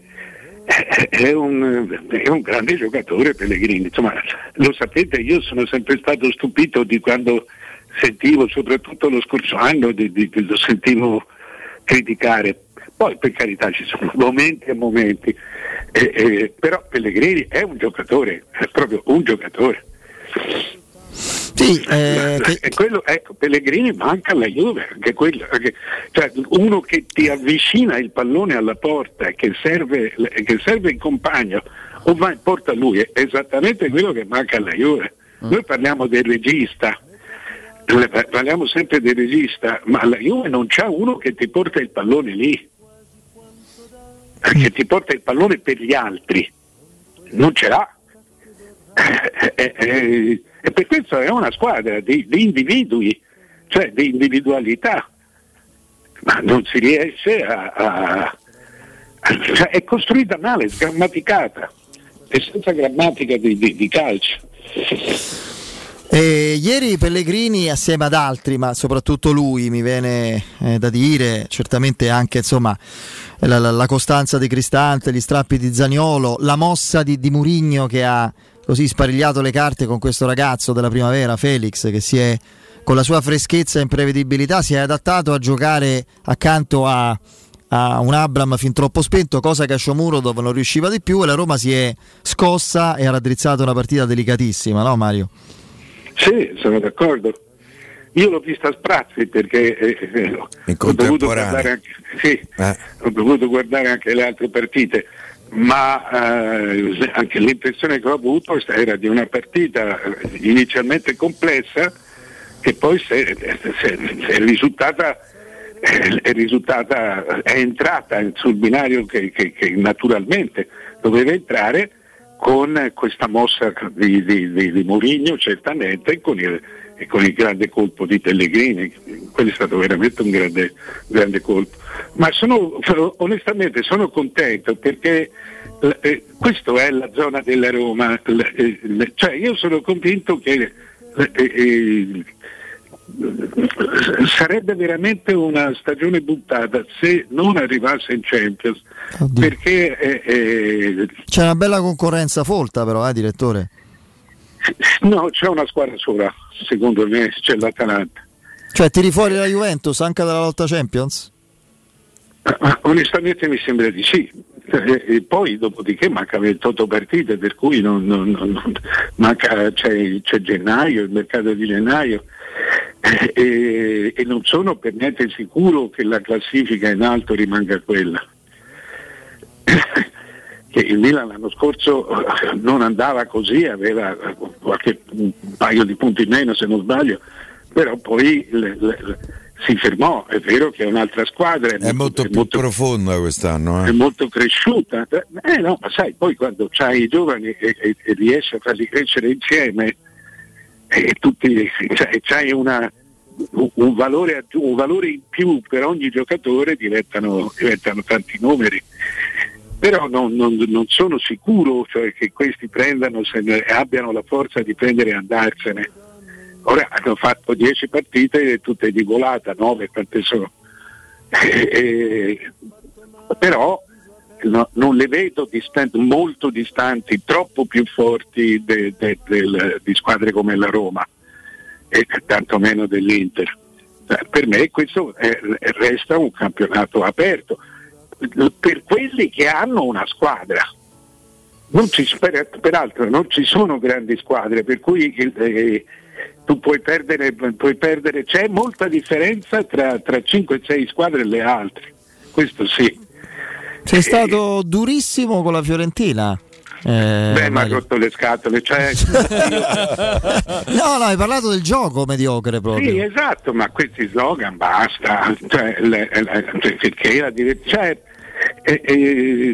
ora voi non leggete le cose di Fiorentina, ma io mi faccio 2 scatole così a leggere della modernità d'italiano, poi vado a vedere le partite, vado a vedere la partita di Genova, di Udine, di Venezia con la Lazio, voi mi dovete dire, non lo so, non l'avete vista perché giocava la Roma, io ho visto una mezz'oretta ho trovato una squadra noiosissima, peraltro incapace di portare un pallone all'unico giocatore che ha. Io vorrei capire perché Vlahovic dovrebbe rimanere lì, avvolto di modestia. Tu vuoi tenere Vlahovic e gli fai la squadra, ma così non mi venite a dire che questo è il nuovo calcio, perché non lo è. Questa è la potenza delle suggestioni, poi per carità dopo un po' crollano anche le suggestioni. No, mi sorprende soprattutto adesso, al di là del fatto che poi la Fiorentina alla luce dei fatti ha chiaramente nel suo percorso reso evidente a tutti coloro che lo osservano un limite, cioè un certo tipo di partite, ha pure anche avuto pallino in mano, situazione eccetera, poi ha finito sempre per perdere con la Roma, con l'Inter, eccetera, con la Lazio stessa. Però questo giudizio severo su Italiano, sulla manovra, visto che... Ma io non ho dato un giudizio, ho detto non vedo un calcio... Quello che viene raccontato, certo. Ah. Non vedo quello che viene raccontato. Dopodiché la partita di Cagliari è stata una bella partita, però torno a rivalutare col Cagliari. Sì, sì. Però torno a valutare che il primo gol è venuto su rigore e il terzo su punizione. Anche, manca comunque anche lì chi ti porta il pallone. Che ti porta il, e poi è lentissimo, tutun. Poi prendi un gol quando lo rifai.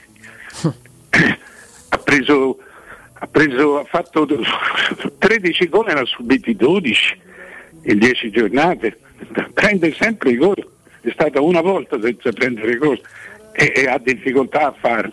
Certo, il problema di Covid di Nico Gonzalez è pesante, ma è pesante anche perché poi questo ragazzo ha giocato la metà delle partite tra il Sud America, la squalifica, adesso il Covid, ha giocato la metà della partita e poi insomma, il calcio ha dei codici, sì.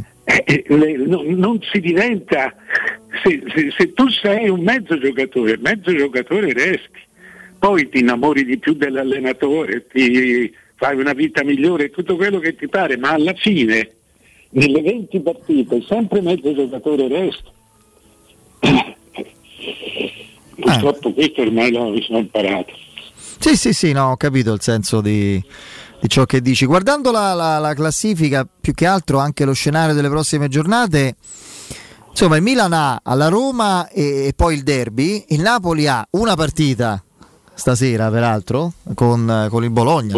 Non semplicissima da vedere, ma dove è largamente favorito, e poi Salernitana e Verona, insomma direi che ha la possibilità di distaccarsi, no? Il Milan c'è Roma l'ho detto.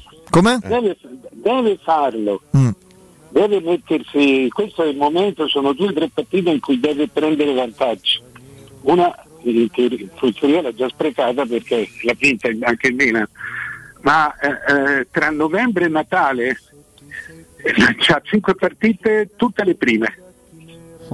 C'ha proprio il peggio che gli può capitare, no, la Juve ci ha già giocato, ma c'ha tutte le prime tranne la Roma, c'ha proprio Inter, Milan, Atalanta, tutte. Sì, sì. E lì, voglio dire, tu fai 4 pareggi, 5 pareggi e rischi di perdere, o fai 2 o 3 pareggi e perdi 6 punti, in teoria. Non c'è bisogno di perdere a questo livello, con questo tipo di campionato. Il pareggio per queste squadre, come anche la Roma, perché per dire che il pareggio a Cagliari ti dà poco, è un punto, ti dà poco, le altre camminano. Sì, infatti, questo è evidentemente chiaro. Direttore, grazie, ci sentiamo domani. Ciao, direttore. Ciao, direttore. Saluto al direttore Mario Sconcerti. Allora, prima di fermarci, io vi ricordo 3P Ceramiche, che ha tutto quello che avete sempre desiderato per valorizzare la vostra casa: pavimenti, rivestimenti, parquet, cucine, arredo 3, Scavolini, Ernesto Meda, arredo giorno, notte e giardino, e potete avere lo sconto in fattura del 50% o il bonus mobili. 3P Ceramiche è in via della Maglianella 131, in via Appia Nuova 1240B, informazione allo 06 66 41 41 41, ripeto 06 66 41 41 41. Il sito è 3pceramiche.it. andiamo in break. Sapere dove andare.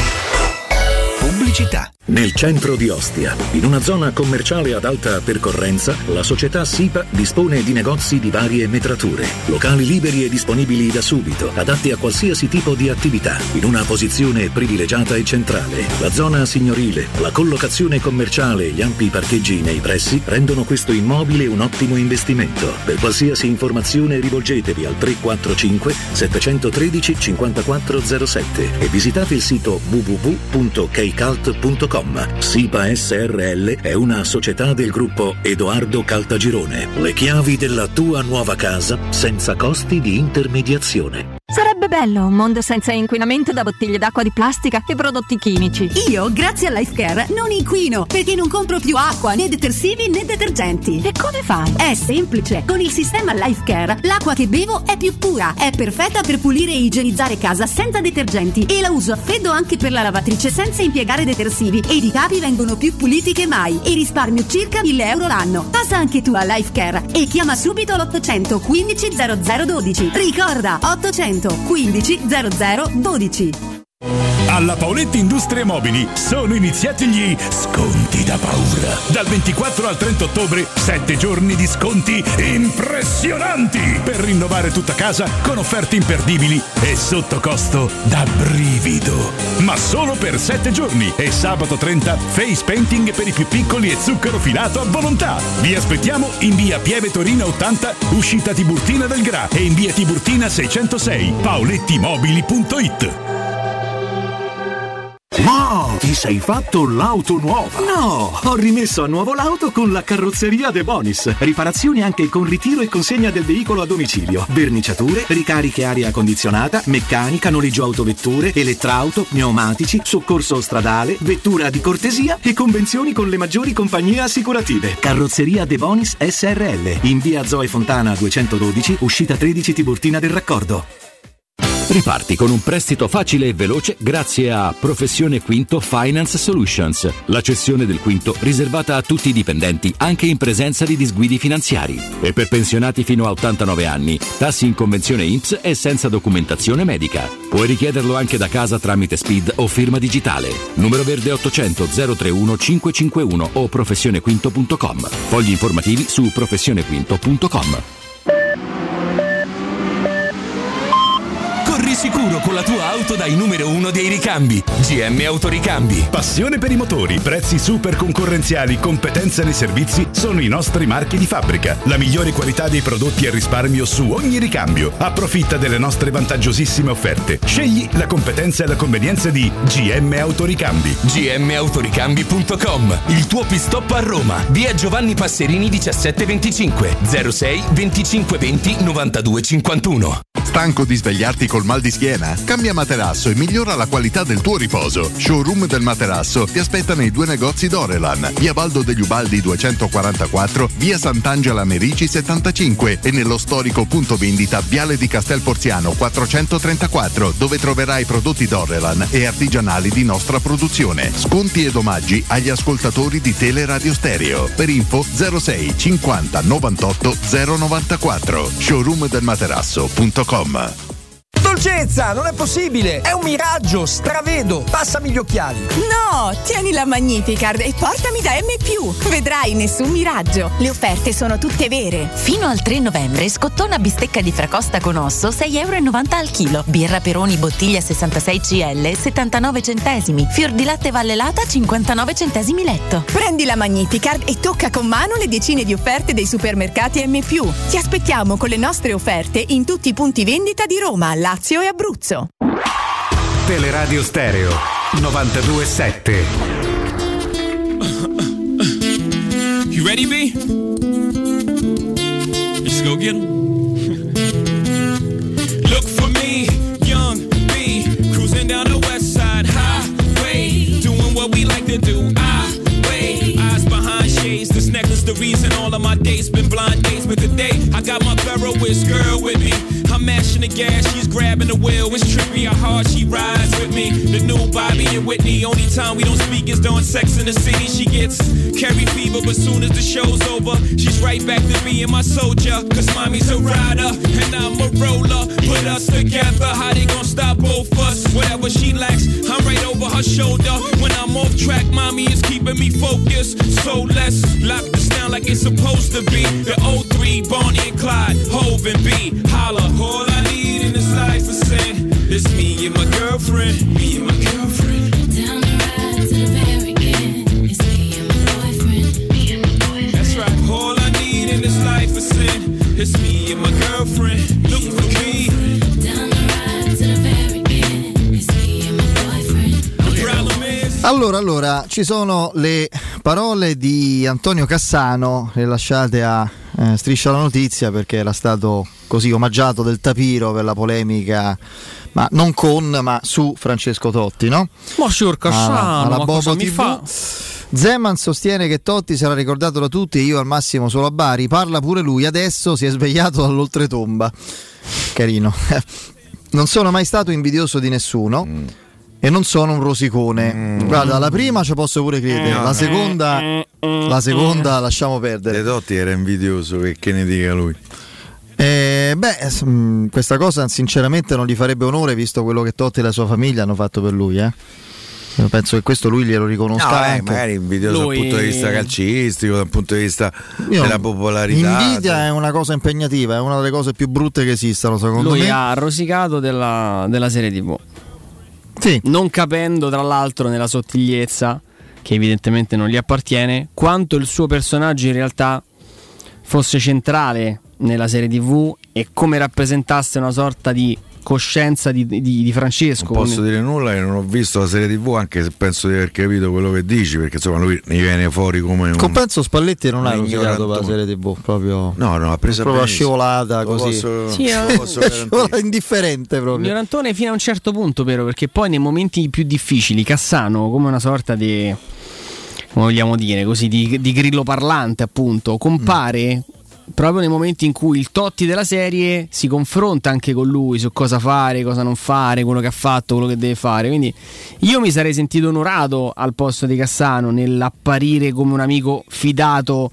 di cui fidarmi nei momenti in cui sto prendendo una scelta, una decisione, perdono, così importante per il mio futuro. Lui ha visto semplicemente l'attore, questa calata barese molto accentuata, capisco, si è sentito una macchietta quasi, sì, una caricatura, sì. Capisco il risentimento, che credo sia anche la storia dei Spalletti, che si è visto imitato più che interpretato da lì tanto non c'è la speranza. Comunque ha preso benissimo, sì. Posso faremo speravo de morì dopo, ma che vuol dire? Si è capito da solo, cioè... Tognazzi bravissimo. Ho una famiglia meravigliosa e questo ci fa piacere. Il grano l'ho fatto, che non è un modo, secondo me, come dire, proprio elegantissimo per definire il proprio status economico. Gioco a padel e questo te qualifica per quanto mi riguarda. Poi la cosa secondo me più veritiera è in assoluto che in Italia ci sono troppi leccaculo, sono d'accordo. Questo sì. Oddio, magari non solo in Italia, però in Italia c'è una proliferazione, dei maggiordomi, che so, poi in pratica i maggiordomi.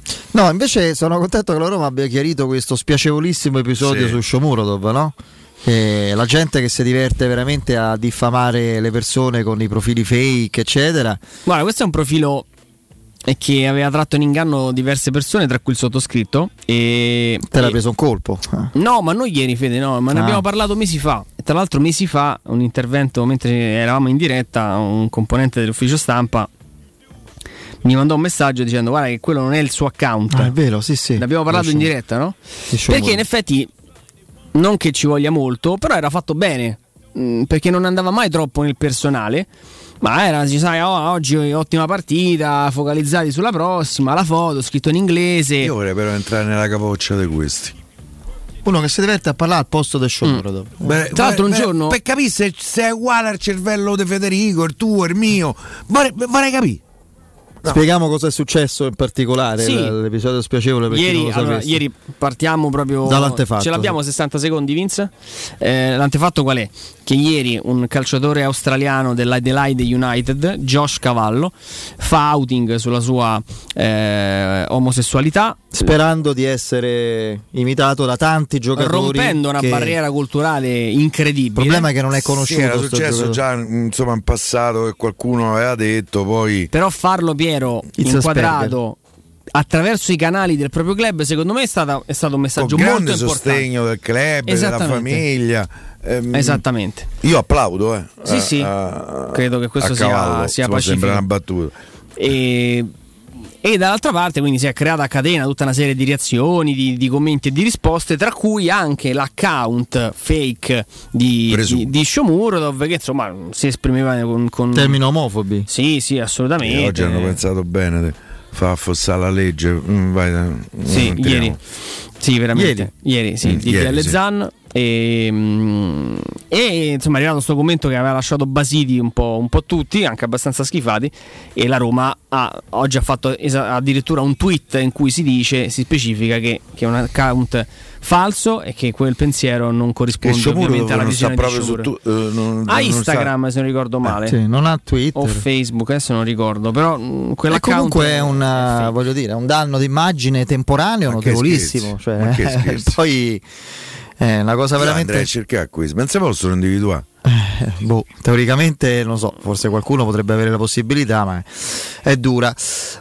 Abbiamo con noi Fabrizio della UM24 Immobiliare. Fabrizio, ci sei? Federico, buonasera, e tutti i vostri radioascoltatori un saluto. Ben trovato caro Fabrizio, come sempre, perché repetita Juvent, ricordiamo a chi ci ascolta, insomma, UM24 Immobiliare, qual è la vostra caratteristica, quello che vi rende certamente più competitivi sul mercato immobiliare, che è sempre un contesto molto qualificato, delicato anche su cui intervenire. Ecco, che tipo di immobili trattate, eccetera, eccetera. Vai. Sì, la differenza proprio che hai detto prima te è quella dell'acquisto diretto e anche della celerità nella chiusura della trattativa, e anche ritornando sempre a quello che dicevi te, agli immobili che uno va a trattare, cioè che la UM24 va a trattare, quindi parliamo di immobili che hanno delle problematiche, immobili ipotecati, immobili pignorati da ristrutturare, nude proprietà, anche chiaramente che non hanno problematiche, però maggiormente insomma quelli con situazioni che sono incagliate da tempo e che non si riescono a sbloccare.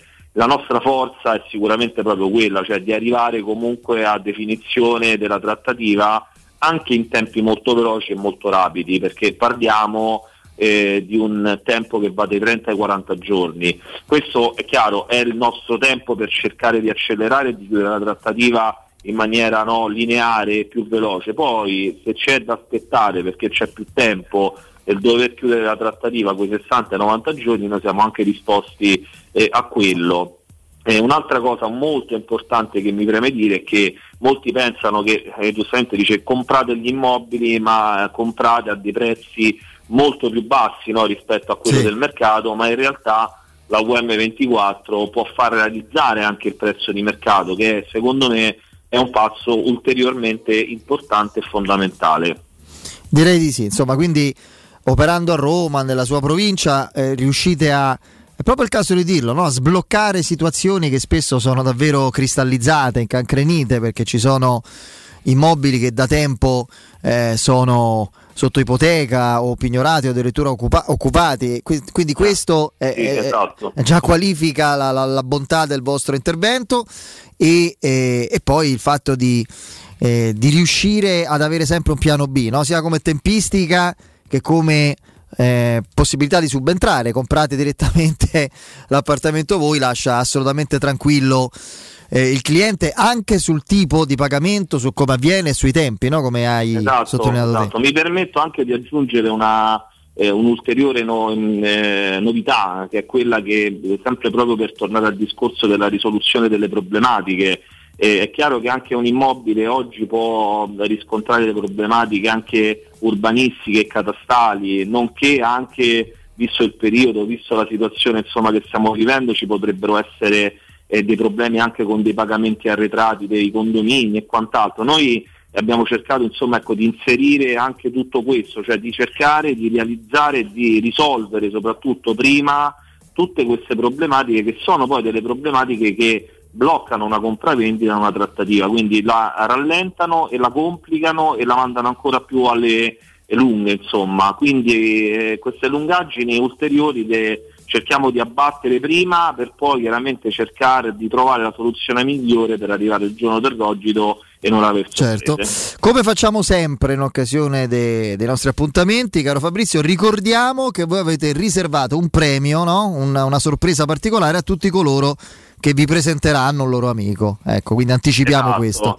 Guarda, lo anticipiamo come sempre, quello che dico in tutti quanti i miei interventi è che, essendo una sorpresa, mi piacerebbe insomma rivelarla poi direttamente e parlarne con le persone che ci contattano, con i vostri radioascoltatori direttamente di persona, e lasciamo un po' di suspense. Perfetto. Chiudo ricordando il numero 06 87 18 12 12, ripeto 06 87 18 12 12. Il sito è UM, scritto per esteso, UM24 in cifre.it. Fabrizio, a presto, buon lavoro. Grazie Federico, un saluto a te e a tutti i vostri radioascoltatori. Ciao. Teleradio Stereo 92.7. Teleradio Stereo 92.7.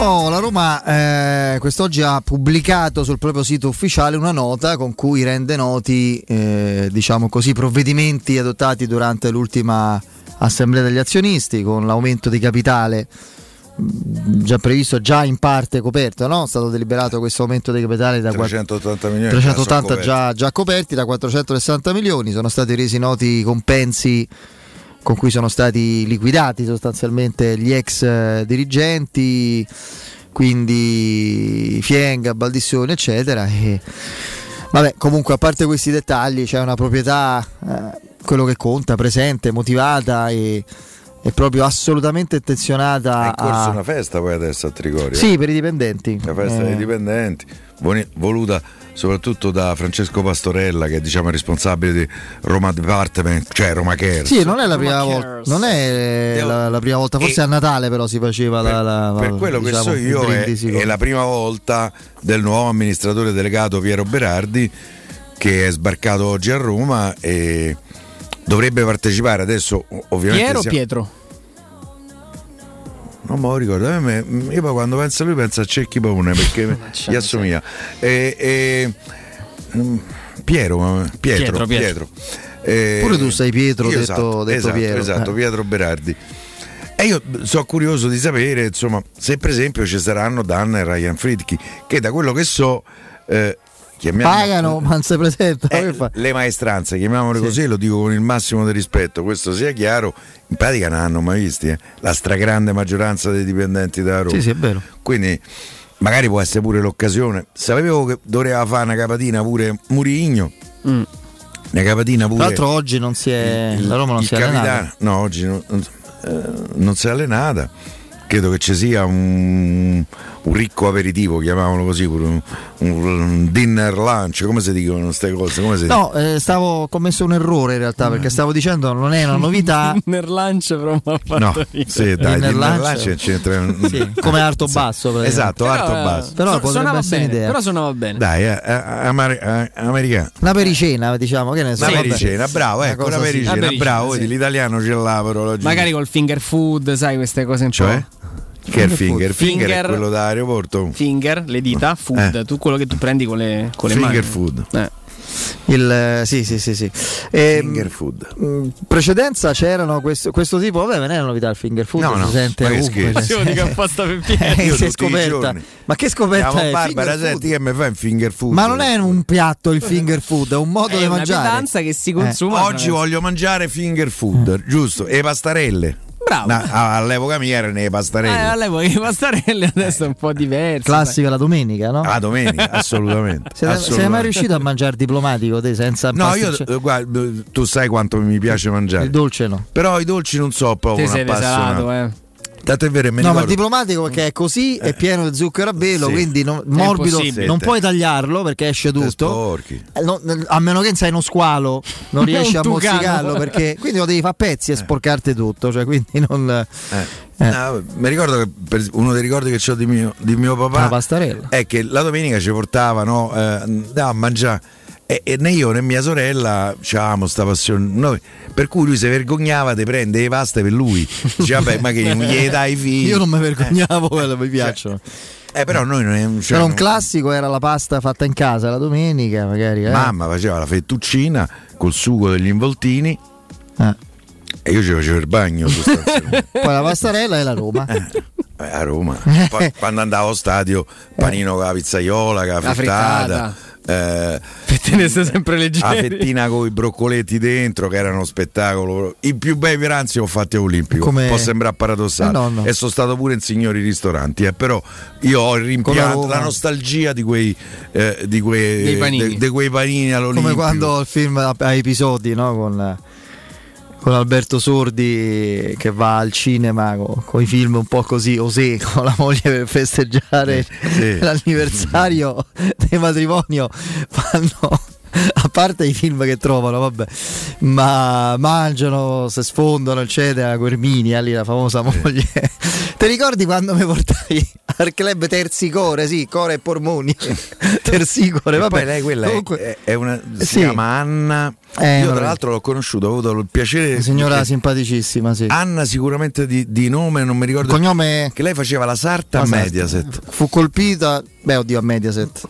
Quelli sono film anni 70, quindi ben prima. Sì. Poi. Però io l'ho conosciuta nell'86, faceva la sarta a Safa Paladino, dove c'era gli studi. Alberto Sordi intuì le potenzialità di questa signora romana strepitosa, Anna Lunghi, esattamente, e la portava lì. C'era il problema col marito che non lo trovava mai.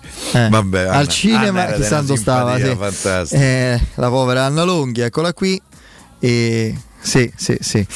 E no, ma quando andavano al cinema che portava il coso lì, prende i rimasugli del banchetto, prende la fettina panata e se la mette nella ciriola, tutti mangiano, sai, scartano al cinema, che ne so, caramelle, questa qua ciriola, la fettina panata. E anche la fettina panata era un altro mazzo da domenica. Come no? Oppure quando si andava in Pineta a Ostia, no? Le mamme facevano ste fettine parate che erano più comode da portare. Invece è presto per parlarne, però insomma Roma-Milan domenica sera. Intanto c'è un particolare diverso dagli ultimi scontri diretti precedenti. Per me la differenza si è già vista con Napoli e dalle imbiancate dell'ultimo anno e mezzo. C'è il pubblico, e che pubblico! Anche in virtù dei 3 punti di ieri, quasi 50.000 spettatori avvelenati che trascineranno la Roma. Sì. Al di là di questo, il Milan recupera alcuni giocatori, in primis credo Theo Hernandez e lo stesso Ibrahim Diaz, che è stato un giocatore molto importante, recuperato dal Covid. Non sta benissimo, non sta bene Rebic, che per carità rispetto a altri giocatori uno può sembrare, ma a me più è un giocatore che terrorizza lui, quindi. Un giocatore veramente forte mentalmente, un giocatore intelligente dal punto di vista tattico, un po' fumantino, ma insomma fa parte anche un po' della sua, credo, un po' della sua origine. Ma come si metteranno domenica con Giroud? Ibrahimovic dalla panchina. Giroud sta bene. Giroud centravanti, Leao per forza in questo momento. Saelemaekers e Brahim Diaz? Potrebbe essere questo? Sì, potrebbe essere questo. Che sia Benacer in mezzo al campo o Tonali. Penso che sì, Benacer. Sì, anche Tonali. Benacer. Tomori, Kier a coppia centrale. Kier ha rinnovato oggi. Teo Hernandez a sinistra. Calabria a destra. Ermina è buono. E Tatarusano che ha salvato. E Tatarusano c'è a Tatarusano. Fa Tatarusano. Perché col Torino invece ha fatto un grande. Si è fatto una gran bella parata. Sì, che poi alla fine è stata comunque risolutiva. O sbaglio, l'anno scorso Milan-Roma c'era lui in porta. Sì. Ci regalò e fece un bel paperone sul pareggio di Dzeko. Speriamo si ripeta. Gol iniziale di Ibrahimovic dopo 2 minuti, poi pareggio di Dzeko e... Con la mascherina? No, con la mascherina era in casa. Segnò di testa, no? Andrea, ma me fai la stagione precedente. Esatto, la stagione precedente. Giusto. Segnò Dzeko e poi lapsus della mascherina di Dzeko calata. Questo c'era 8 in latino, capito? Che c'entra? 8 in latino è indicativo proprio, capito? Non vuol dire nulla. C'avevo, insomma. Adesso sono completamente arrugginito, sarei. Allora, io faticavo, Federico. Al latino? Ammazza se faticavo. Vabbè, altri non te presentavi proprio, quindi hai risolto il problema. Tra non ingressi e faticate, insomma, era dura, era un trionfo. Però mi sono diplomato regolare con facilità. Allora, sono andato un anno solo per dire. E che? Terzo scientifico mi hanno dato matematica, scienze. Scientifico, matematica e scienze, giustamente. Coerente? E? È inglese la terza materia. Non avrei mai detto. No, devo dire, ha un rapporto molto difficile col professore d'inglese di quell'anno, perché eravamo su posizioni politiche un po' diverse. Però mi ha rimannato perché era giusto. Nel senso che lui era un compagno proprio fervente, e tu quella era una non relazione. Esattamente. Sì, lo so. Però ti ha lasciato questa facilità, questa pronuncia. Lo slang. Lo slang londinese. E il foot finger. No, il foot finger è coi piedi. Finger food. Già, ma non l'hai mai sentito? Ma che scherzo! T'hanno mai invitato? No, ma si sente. Vieni, facciamo una cosina, mi invita a un food finger, non ci vado. Io dico, guarda, io vado da un'altra parte. Vado a mangiare. Sta seduto, vado solo a mangiare nouvelle cuisine. Io devo dire, solo nouvelle cuisine. E poi si vaccina, vero? Certo. Eurosorgelati Italia, la catena di negozi con 100 punti vendita a Roma e nel Lazio. Eurosorgelati Italia, freschezza, qualità e assoluta convenienza. Eurosorgelati Italia vi offre prodotti sorgelati di altissima qualità, dall'antipasto al dolce, primi piatti, sughi pronti, pizze, fritti sfiziosi, verdure, gelati e dolci, famosi prodotti di mare freschissimi, lavorati e sorgelati già sul peschereccio. Eurosorgelati Italia, un trionfo di prelibatezze sorgelate. Eurosorgelati vi attende nei nuovi ponti vendita di via Lucio Lombardo Radice 3038 Fonte Laurentina, via Latina 156-164 Appio Latino, via del Canale 2 angolo viale San Lorenzo a Tor San Lorenzo Ardea. Per scoprire il punto vendita Eurosorgelati più vicino a casa vostra andate su eurosorgelati.it. break, Benedetta Bertini col GR, torniamo fra poco. Pubblicità. La tua caldaia è a norma? Per la massima sicurezza falla controllare da Nuova ITC, centro assistenza ufficiale Vaillant ed Ariston. E se vuoi cambiarla grazie all'EcoBonus, con noi hai lo sconto in fattura del 65%. Inoltre, pronto intervento per manutenzione caldaie e climatizzatori di tutte le marche. Nuova ITC. Contatti allo 06 52 35 05 19 o su nuovaitc.it. In zona Ponte di Nona, la Società Edilizia del Golfo dispone di diversi negozi di varie metrature posizionati su strade ad alta percorrenza che collegano la via Prenestina e la via Collatina con la rete autostradale. I negozi offrono la possibilità di installare canne fumarie e vi sono ampi parcheggi nei pressi. Per qualsiasi informazione rivolgetevi al 345 713 5407 e visitate il sito www.keycult.com. Edilizia del Golfo SRL è una società del gruppo Edoardo Caltagirone. Le chiavi della tua nuova casa senza costi di intermediazione. Quando Roma brucia, Nerone placa le sue fiamme. Nerone, l'amaro di Roma, un gran liquore che racchiude in sé millenni di storia, arte e civiltà. Asciutto al palato, dal gusto pieno, che regala intense sensazioni. A Roma nasce Nerone, un incendio di sapore.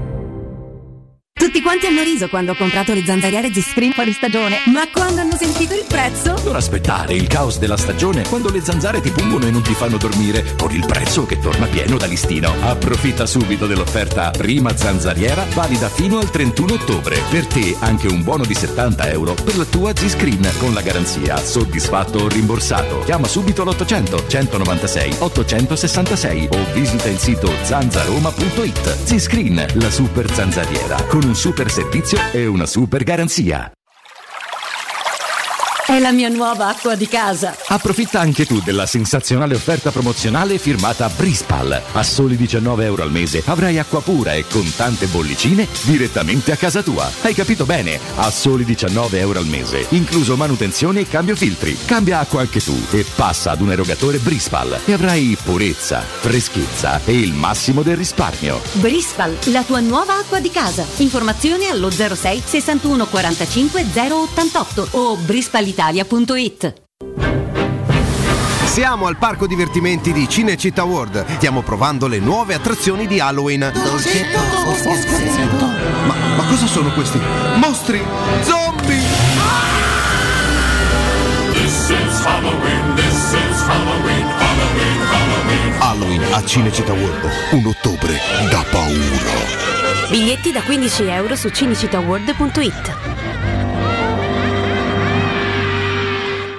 Devo vendere casa, ma sono stanco dei tempi biblici delle agenzie e non mi fido dell'acquisto diretto. Fai come me, affidati al progetto vincente dell'Allunica Immobiliare. Ho venduto bene e in meno di un mese. Hanno sia investitori che clienti pronti ad acquistare il tuo immobile anche se pignorato, ipotecato, locato o in nuda proprietà, garantendoti così una liquidità immediata. L'Unica Immobiliare. Vendere la tua casa non è mai stato così veloce e conveniente. 380 77 25 948 o l'unicareroma.it. Vuoi la certezza di respirare aria pulita e sana?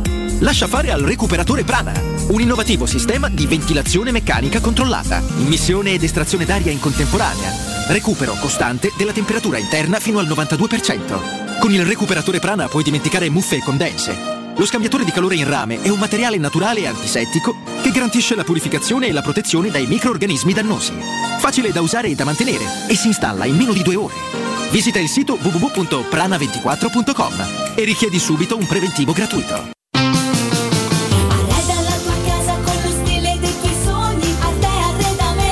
Arte, solo per questo mese fino ad esaurimento scorte effettua degli sconti eccezionali su tutta la zona giorno. Hai capito bene? Da Arte soggiorni, tavoli, sedie, divani sono scontati fino al 50%. Approfitta di questa promozione e corri da Arte. A Roma lo trovi in Viale dei Colli Portuensi 500, Via di Torrevecchia 1035, Via Quirino Maiorana 154. Arte.it con l'H davanti.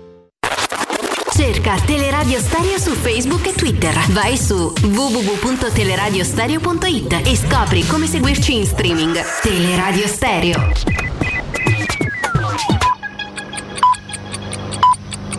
Sono le 19:02. Teleradio Stereo 92.7. Il giornale radio. L'informazione. Di nuovo insieme con me Tabertini, buonasera. Arriva al Consiglio dei Ministri la legge di bilancio per il 2022. L'impianto della manovra prevede misure per 30 miliardi. I temi caldi sono quelli delle pensioni, del fisco, dei super bonus edilizi e del reddito di cittadinanza. La bozza della legge di bilancio conferma il passaggio da quota 100 a quota 102 per le pensioni con i requisiti maturati nel 2022. Il reddito di cittadinanza è stato rifinanziato con 1 miliardo di euro. Dopo i primi 6 mesi il reddito di cittadinanza subirà un taglio di 5 euro al mese. La riduzione non si applica a chi riceve meno di 300 euro. Prevista poi la proroga del super bonus al 110% per il 2023. Arriva anche l'estensione per il 2022 per unifamiliari e villette, ma con un tetto ISEE fissato a 25.000 euro e limitato dunque alle prime case. Risorse per oltre 1 miliardo di euro saranno destinate ai settori della cultura, dello spettacolo, dal cinema. Arrivano altri 2 miliardi per contenere gli effetti degli aumenti dei prezzi nel settore elettrico e del gas naturale nel primo trimestre del 2022. Il comitato promotore del referendum cannabis legale ha consegnato questa mattina presso la Corte di Cassazione le oltre 630.000 firme raccolte in poco più di un mese. Sentiamo. Oggi siamo qui a portare la voce di 630.000 cittadini italiani che chiedono di cambiare le leggi sulla cannabis.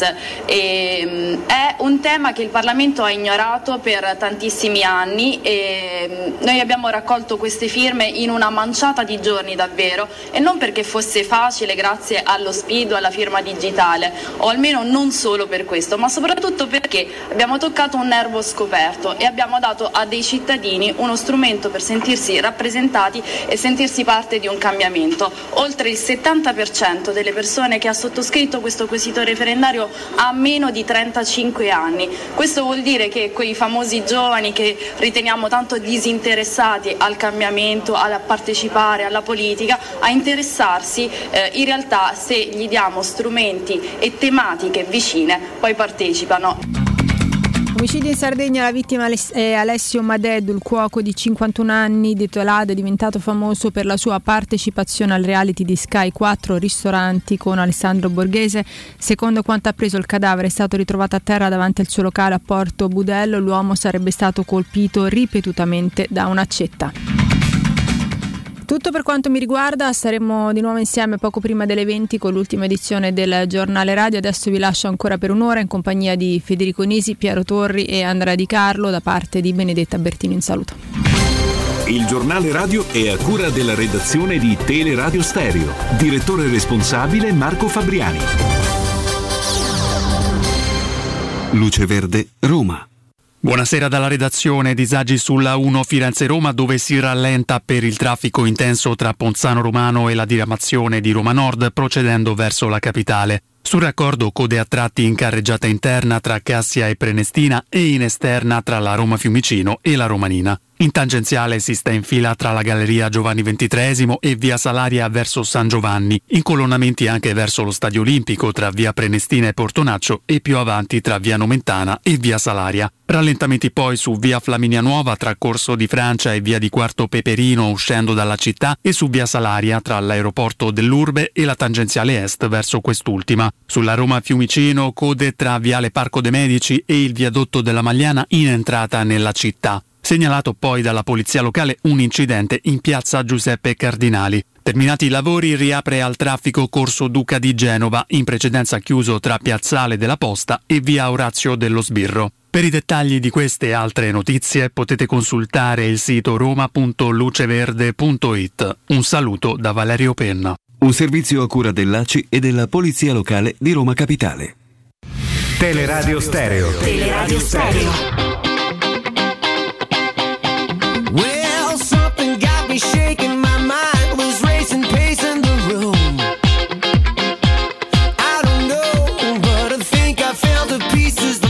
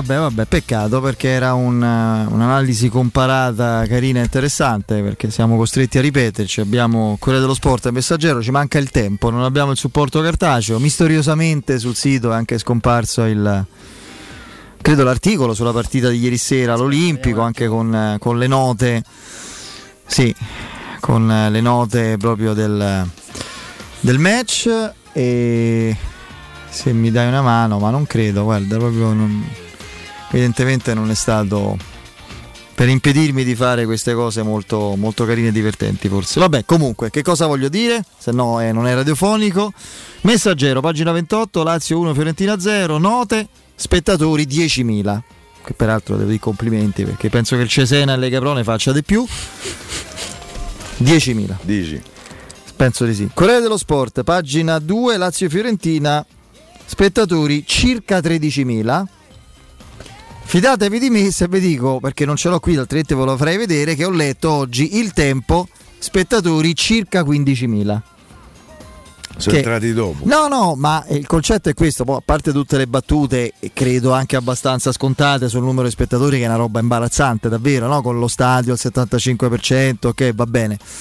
ma com'è possibile che ci siano, cioè bellissima sta cosa, perché poi c'è il dato ufficiale che uno desume proprio dai dati SIA eccetera, no? Come può mettere uno circa 15.000 se so 10.000 o circa 13.000, ma tutto nasce dalla tendenza che c'è da anni ed è esclusiva della Lazio presieduta da Claudio Lotito di non comunicare 10.000 circa, dato dell'Ansa è quello 10.000 circa, ok? Ma questo circa su cui poi ci si sbizzarrisce, chi scrive bellissimo 10.000, che ne so io, quanto hai preso all'esame lì all'esame università? Circa 30, ammazza quanto? 22, come 20? Circa 30, manca solo 8, è così, il metodo è quello, poteva scrivere circa 40.000, mancano solo 30.000, ma il discorso è che è l'unica società che non dà una comunicazione ufficiale, che una volta si faceva quota abbonati e paganti, sì, sulle presenze allo stadio. La Roma un tempo le stampava proprio. Le stampava. Fino all'anno scorso, quando noi stavamo allo stadio, arrivava il dato. A metà secondo arrivava tempo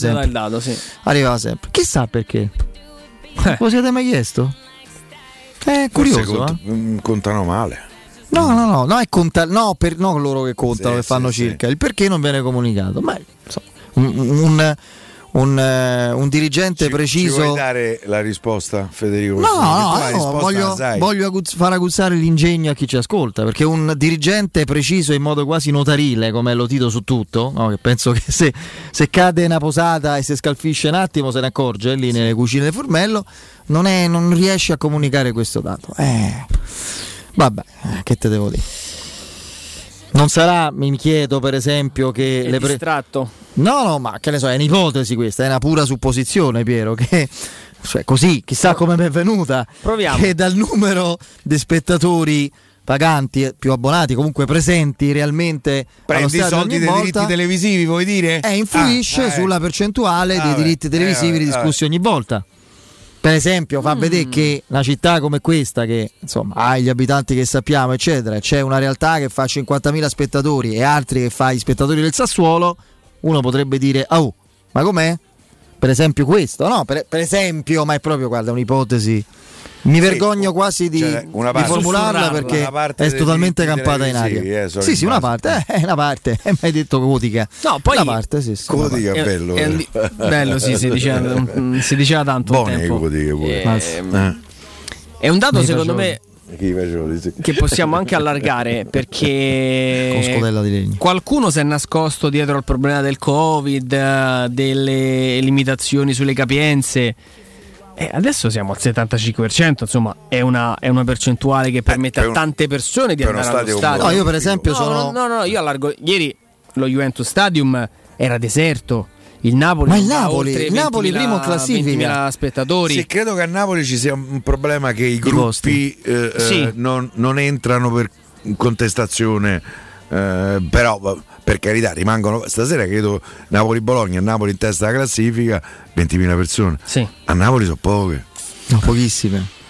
Solo San Siro tiene botta sull'Olimpico giallo-rosso. Altrimenti siamo vedendo... La Fiorentina, a parte lo scetticismo del nostro Mario Sconcerti, ha ritrovato un pubblico un po' complicativo. Però negli ultimi anni le delusioni eccetera si erano un po'... Quando tutti gli anni rischi di andare, insomma, magari un po' di difficoltà viene la voglia di andare allo stadio. Poi Franchi è scoperto, cioè se piove prendi tutta l'acqua del mondo, insomma... Ci sono delle difficoltà. Se devo dare una attenuante a qualcuno la do ai tifosi a Juve, cioè voglio dire... Magari si sono stufati di vincere, che è una cosa che vorrei vivere anche per no, loro si stufano di perdere, non si stufano di vincere. Loro vivono in funzione, da questo punto di vista, è almeno buona parte di loro è una tifoseria molto viziata, quasi proprio formatasi su meccanismi sconosciuti ad altri, cioè si alimenta di questa bulimia di vittorie e il tifo come radicalizzazione nei confronti di un territorio da proteggere, di una maglia in cui identificarsi non esiste. Ieri si sentivano più poi, i 20 condomini di Sassuolo. Poi con quello stadio lì, ma come fai a rimanere a casa? Cioè, con tutto adesso ovviamente l'ansia e l'angoscia che ci viene pensando all'Allianz Stadium, perché ogni volta che se va là, almeno la Roma, vedo gli altri insomma fare altri risultati, ma almeno la Roma purtroppo è ancora un tabù. è uno stadio che intorno a parcheggi, è uno stadio che ha tutti i benefit del mondo, è uno stadio che ti fa vedere la partita in qualsiasi posto. L'Italia insegue quel tipo di modello per dare finalmente il via a una rivoluzione in tema di impiantistica, e non ce vai perché? Perché fa freddo? Per carità, fa freddo, a Torino fa freddo tutto l'anno, se può dire. Però insomma è veramente, non è molto da tifosi, ecco, non sfruttare quel tipo di impianto, al netto poi che crei comunque un danno al club, perché insomma io perché gufi maledetti ogni volta io mi fa impazzire Luigi Salomone, che ribadisco l'ho conosciuto ed è simpaticissimo quando non parla di Roma, di Lazio eccetera, è vero.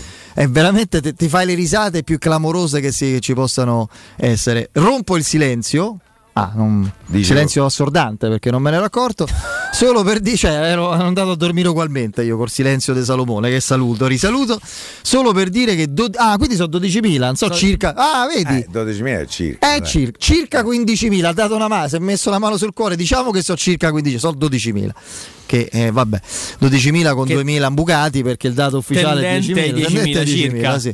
Che non è detto neanche, vabbè, solo dai, per dire che 12.000 tifosi per una partita di campionato sono il punto più basso della storia della Lazio, e ha voglia dei punti più bassi lui, cioè c'è un elenco qui che lascia perdere perché no lasciamo perdere, perché fosse quello c'è solo la Nord, il resto sono leoni da tastiera.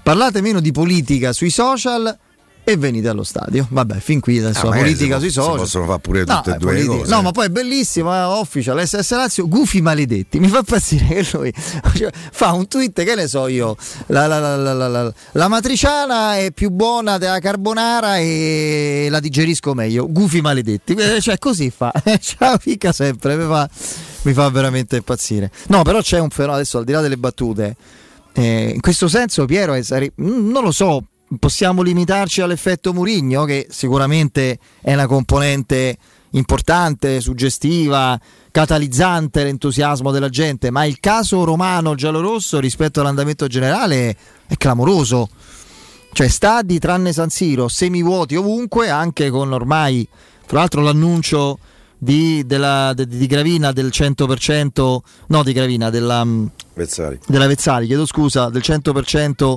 degli stadi anche dopo Italia-Svizzera, perché Italia-Svizzera Olimpico sarà la prima partita con la totalità del pubblico potenzialmente presente. Fanno una deroga lì, anche perché probabilmente non sarà ancora ufficiale il 100%. Mi fa piacere, però che... credo che, insomma... No, ma io poi sottolineo anche un altro dato, cioè, è abbastanza clamoroso vedere oltre l'Olimpico stracolmo, oltre 700 tifosi a Torino, oltre 350 tifosi a Cagliari, e oggi tra l'altro è successo un altro problema con la biglietteria, che evidentemente per Venezia, perché tanti tifosi erano in attesa di una comunicazione che non è arrivata, i biglietti sono stati messi in vendita senza neanche a Roma lo sapeva, neanche a Roma Venezia sapeva, non ha detto niente, quindi non ha comunicato alla Roma, c'è stato un problema, e ci sono grossi problemi online per prendere i biglietti. Io ho tanti amici imbufaliti che qualcuno si è recato in alcuni punti fisici semplicemente per capire come venirne fuori, ma c'è gente, tanta gente, scusa, ho sbagliato termine, insomma è brutto, tanti tifosi che hanno già acquistato il biglietto del treno perché sono convinti di rientrare, insomma, in quei biglietti, e ci sarà tutto salito a Venezia, che non è proprio qui dietro. Venezia, ragazzi, se la fate in treno non si arriva mai, cioè a un certo punto volete scendere, perché no, fra l'altro aspetta bianca, no? Se te pare, fra l'altro o parti alle 4, non è possibile perché non c'è, o parti il giorno prima perché è mezzogiorno e mezzo, ricordiamo, esatto. Tra l'altro 7 novembre trovi l'acqua alta, capace, può essere 7 novembre a Venezia, cioè non è esattamente le Galapagos di giugno, esatto. No, quindi ci sarà tutto esaurito pure allo stadio del Venezia. Sì, io credo un po' abbia anche contribuito questa astinenza prolungata che abbiamo ma solo per noi, Piero. Che diceva Agostino del Bartolomeo? No, ci sono i tifosi di calcio e poi ci sono i tifosi della Roma, altri, però, che è una verità. Gli altri si sono accomodati molto comodamente, insomma, sui loro divani, mi sembra di capire. No. Infatti è sicuramente... C'è un altro dato, Roma Bodo Glimt. La Roma farà 40.000 spettatori, perché siamo già oltre 30.000. Cioè siamo già oltre 30.000 anche il cugino di Bruce va allo stadio a Roma Bodo. Non so. Sì? È romanista. Mazza sei molto romanista. No, ma quella è diventata una partita. Tanto il Bodo ha battuto il Molde, sì, e praticamente ha vinto il campionato. Primo in classifica. Insomma, no, mi distraggo perché leggo cose che mi divertono pure. Cioè, quella è chiaro che è una partita dopo l'andamento surreale e purtroppo inaccettabile dell'andata come svolgimento e punteggio, che ha un altro significato adesso, oltre quello pratico, bisogna riconquistare la vetta della classifica. Sì, però... sistema... Ma sarà una partita pure a livello proprio sì, Mourinho che ste cose proprio le prepara nel post dell'andata, dice guardate, sì, siete tutti adesso che ridete, no? Pure i giornalisti lì, vedete, cioè, ci sarà Mancini a battagliare con, non mi ricordo i nomi, col centravanti a fare sportellate, insomma, troveranno pane per i loro denti. Insomma, la Roma non pretendo che faccia 6 gol senza subirne, faccia 6-0 come il cappotto a tennis, ma insomma basta una vittoria per riprendere la vetta. La macchia non si cancella se non con la vittoria del trofeo, e lo risottolineo, se non con la vittoria del trofeo. A livello pratico è chiaro che mettersi, che punizione ragazzi che ha tirato, incredibile, straordinaria proprio. Ma non è stato ammonito per la maglia tolta? Sì, tra l'altro sul momento non sembrava, solo in un secondo momento sul sito della Lega è comparsa l'ammonizione a Pellegrini, perché secondo me in campo l'arbitro non l'ha ammonito, non si è visto. Ha ammonito Abraham.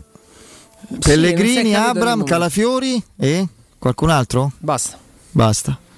L'altro che Cristante in una partita così dura, tosta, incerta fino all'ultimo, se è riuscito, visto il ruolo, a non farsi ammonire, vuol dire che sta giocando. Ma che ragazzo molto intelligente. Sta giocando veramente molto bene. Sapeva la posta in palio, cioè perdersi Roma-Milan, poi a Venezia magari vai con Darboio. Poi scusa, Cristante nasce nel Milan, non sbaglio? Sì. E poi lo manda Benfica. Tra l'altro adesso lui è più o meno è tornato all'antichissimo ruolo mai più svolto, perché quello di centrale, no? Di regista, sì, atipico, non proprio regista, diciamo da frangiflutti, organizzatore di gioco, quello che deve fare ripartire azione, insomma, sì, no? Un po' detta i tempi, anche se a turno lo fanno anche Veretout, si abbassa Pellegrini, e quello è un segnale negativo. Io quando vedo a Roma in cui Pellegrini si fa da palla praticamente come primo centrocampista dai centrali difensivi, vuol dire che qualcosa non va. Sarò antico, a me quando segna Pedro mi dà fastidio. Ah, ha fatto un bel gol. Sì, perché gli si è alzata la palla e l'ha dovuta mettere quasi. Lui voleva fare un altro tipo di cosa, ma la palla su quello suo splendido campo, che insomma sappiamo come è ben tenuto, eccetera. Ma Mourinho ha fatto impazzire. Bella, sì, tutta, hanno dipinto la sabbia de verde, così è. Tra l'altro ieri sera, e la palla va all'incrocio. Poi Lorenzo insomma ci sta lavorando, sperando di sul terreno? No, magari fosse per lui. Sperando di poterlo avere anche ai nostri microfoni nelle prossime giornate, in attesa di un'autorizzazione. Ieri sera all'Olimpico c'era Giovanni Castelli, che a molti questo nome non dirà molto. Vabbè. Ma è l'agronomo della Lega di Serie A e della FIGC. È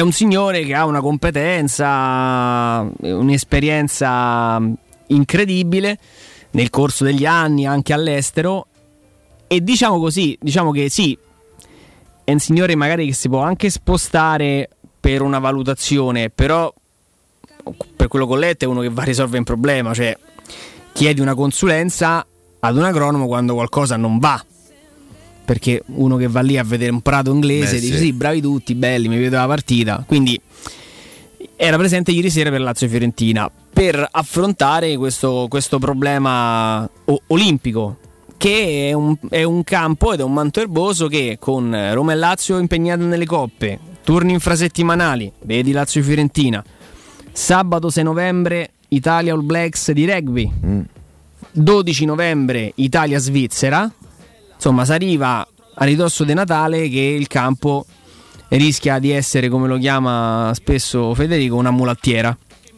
E ovviamente, come potete immaginare, non solo per le lamentele di Roma e Lazio, ma soprattutto per la delicatissima e vitale sfida di accesso ai mondiali del Qatar del 12 novembre, evidentemente qualcuno tra la Lega e la FIGC, visto che poi Castelli comunque lavora per entrambe, lo ha mandato in missione per capire se c'è modo di intervenire sul... Per conto di Dio? No, per conto della Lega, per capire evidentemente come queste problematiche possono essere risolte. Il problema c'è. Il problema è netto. Che dici, faccio una cosa pericolosa? Sì, falla. Scateno Piero? Vai. Dopo Roma-Milan? Perché? Ti ricordi? Dopo Roma-Milan? La successione? C'è il Bodo? A parte il Bodo. Venezia-Roma. Venezia-Roma. Genoa-Roma. Roma-Torino. Bologna-Roma. Buono, non dire nulla. Sì, sto zitto. Ecco, è pericoloso. Va bene. Non recitare la tua solita, il tuo solito 3x5 quanto fa? No. Anche pensiamo a Roma-Milan. Per me Genoa-Roma non è una partitaccia. Venezia-Roma, capito? Roma-Toro, il Toro in questo momento è una squadra, attenzione. Sì, pure il Bologna, Bologna. Ma l'Inter quando l'affrontiamo? Mi sa verso la fine. Sì, dopo mi sa. Sì, Roma-Inter. Quando torna il cinese a Roma, quindi dopo Bologna, cos'è? Dopo Bologna-Roma, Roma-Inter, Roma, poi c'è lo Spezia. Se non mi sbaglio ci dovrebbe essere Spezia-Roma, poi Roma-Spezia. Ah, quindi consecutivo, Roma-Inter, Roma-Spezia. E poi lunedì sera Roma-Spezia, se non ricordo male. Poi ci dovrebbe essere il Sassuolo. E il Monday Evening. Vediamo un po' se c'è... Atalanta-Roma, cavolo, che è, poi si chiude col Sassuolo. A Roma mancano... sta andando avanti più o meno quasi 2 punti a partita. Bisogna Roma-Samp. Io spero che il Sassuolo abbiamo giocato. Se possa girare con il 4 davanti. Speriamo. La locanda Baffolona vi aspetta nel suo splendido ristorante, dove potrete gustare la pregiata Baffolona e altri tagli di carne, tantissimi primi e dolci fatti in casa in totale sicurezza. Vi offre anche il servizio macelleria con ritiro in ristorante o consegna a domicilio per organizzare una bella grigliata a casa vostra. La locanda Baffolona vi aspetta in via dei Laghi 12 a Ciampino. Prenotazione allo 06 88 93 01 14. Ripeto, 06 88 93 01 14. Andiamo in break e torniamo fra poco.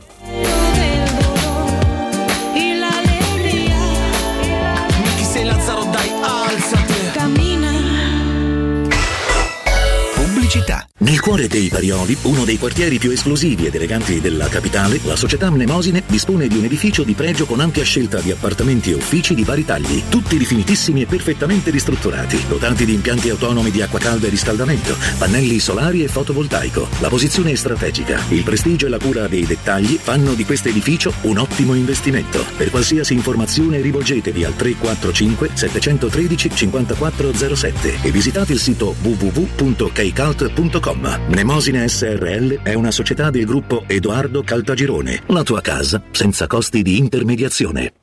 La Baffolona è la regina delle carni. Vieni a gustarla alla locanda Baffolona. Ti aspetta la gustosa Baffolona e altri tagli di carne, primi e dolci fatti in casa e un servizio macelleria con le carni per le tue grigliate. Puoi gustare tutto nel grande spazio all'aperto e vedere tutte le partite nel nostro giardino. Locanda Baffolona a Ciampino in via dei Laghi 12. Info allo 06 88 93 0114 o su locandabaffolona.it. Wow, Sonia, vedo che hai cambiato le sedie e il tavolo della cucina. No, e chi ce li aveva i soldi? Ho semplicemente chiamato Artelac. I professionisti dell'arte della laccatura trasformano i tuoi mobili come vuoi tu. Possono cambiare il colore, renderli lucidi, opachi o addirittura cromati. Adesso rinnoverò anche l'armadio e i comodini. Non buttare i tuoi mobili in legno per comprare quelli in cartone. Rivolgiti ad Artelac chiamando il 349 8364 764. Ricorda, 349 8364 764. O visita il sito artedellalaccatura.it.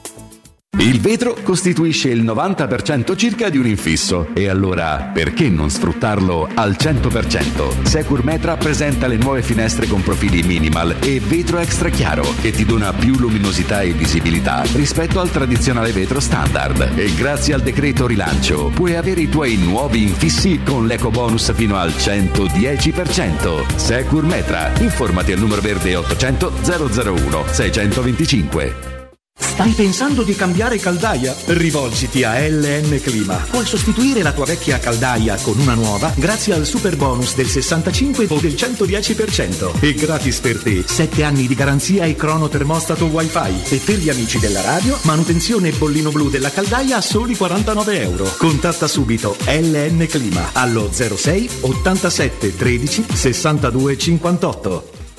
Uffa, le vacanze sono finite ma ho ancora voglia di partire. Per andare dove? Ovunque, dipende anche dal tempo. Ma allora compriamoci un camper e andiamo via quando ci pare senza pensare più a nulla. È vero, è come portarci dietro casa nostra. Da Tecnocaravan, via Pontina 425 a Roma Spinaceto. Camper nuovi, usati ed anche a noleggio. Tecnocaravan, da oltre 40 anni a Roma, è concessionaria Laica, Cartago e Mobilvetta. Cercaci anche su tecnocaravan.com. Entra nella bottega Sapori e Delizie e lasciati tentare dalle varietà delle specialità abruzzesi, le carni dei pascoli di montagna, i formaggi stagionati e freschi, la maestria dei salumi artigianali. La bottega abruzzese è in via Tuscolana 1361C, a 2 minuti dal raccordo fuori Roma. Chiamaci allo 06 96 04 86 97 oppure ordina online su kingsaporiedelizie.it e prenota la tua consegna a domicilio. King Sapori e Delizie, l'Abruzzo a casa tua. Vuoi un materasso di altissima qualità ai prezzi più bassi del mercato? Se lo vuoi in memory di ultima generazione o con molle indipendenti, comodo e rilassante, o ancora ortopedico dal sostegno deciso, vieni direttamente in fabbrica da Artigiana Materassi, la vera qualità made in Roma, con oltre 50 modelli da provare. I nostri grandi showroom ti aspettano in via Casilina 431A con garage convenzionato a soli 10 metri e in viale Palmiro Togliatti 901, dove c'è una grande insegna gialla. Info allo 06 24 30 18 53 o su Artigiana Materassi. Teleradio Stereo. Teleradio Stereo 92.7. À ceux qui n'en ont pas, à ceux qui n'en ont pas. Rosa, Rosa, quand on fout le bordel tu nettoies. Et toi, Albert, quand on trinque tu ramasses les verres. Céline, Bataire. Toi tu te prends des vestes au vestiaire. Arlette, arrête. Toi la fête tu la passes aux toilettes. Et si on célébrait ceux qui ne célèbrent pas? Pour une fois j'aimerais lever mon verre à ceux qui n'en ont pas, à ceux qui n'en ont pas.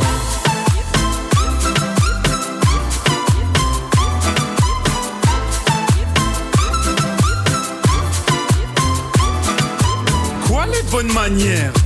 Pourquoi je ferais semblant? De toute façon, on est payé pour le faire. Tu te prends pour ma mère? Dans 1 heure, je reviens. Que ce soit propre, qu'on puisse y manger par terre. 3 heures que j'attends.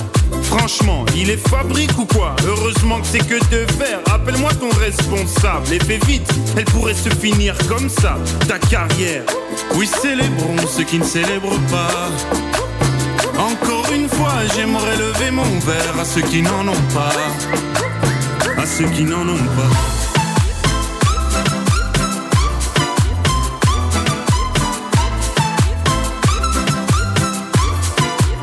à ceux qui n'en ont pas,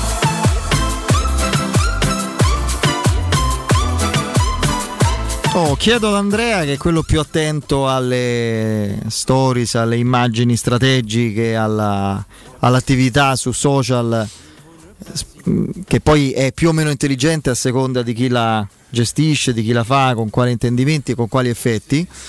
Mourinho da quando è stato ingaggiato dalla Roma ha iniziato subito, no? Vi ricordate, dopo pochi minuti subito JM a caratteri giallorossi sul profilo, cioè.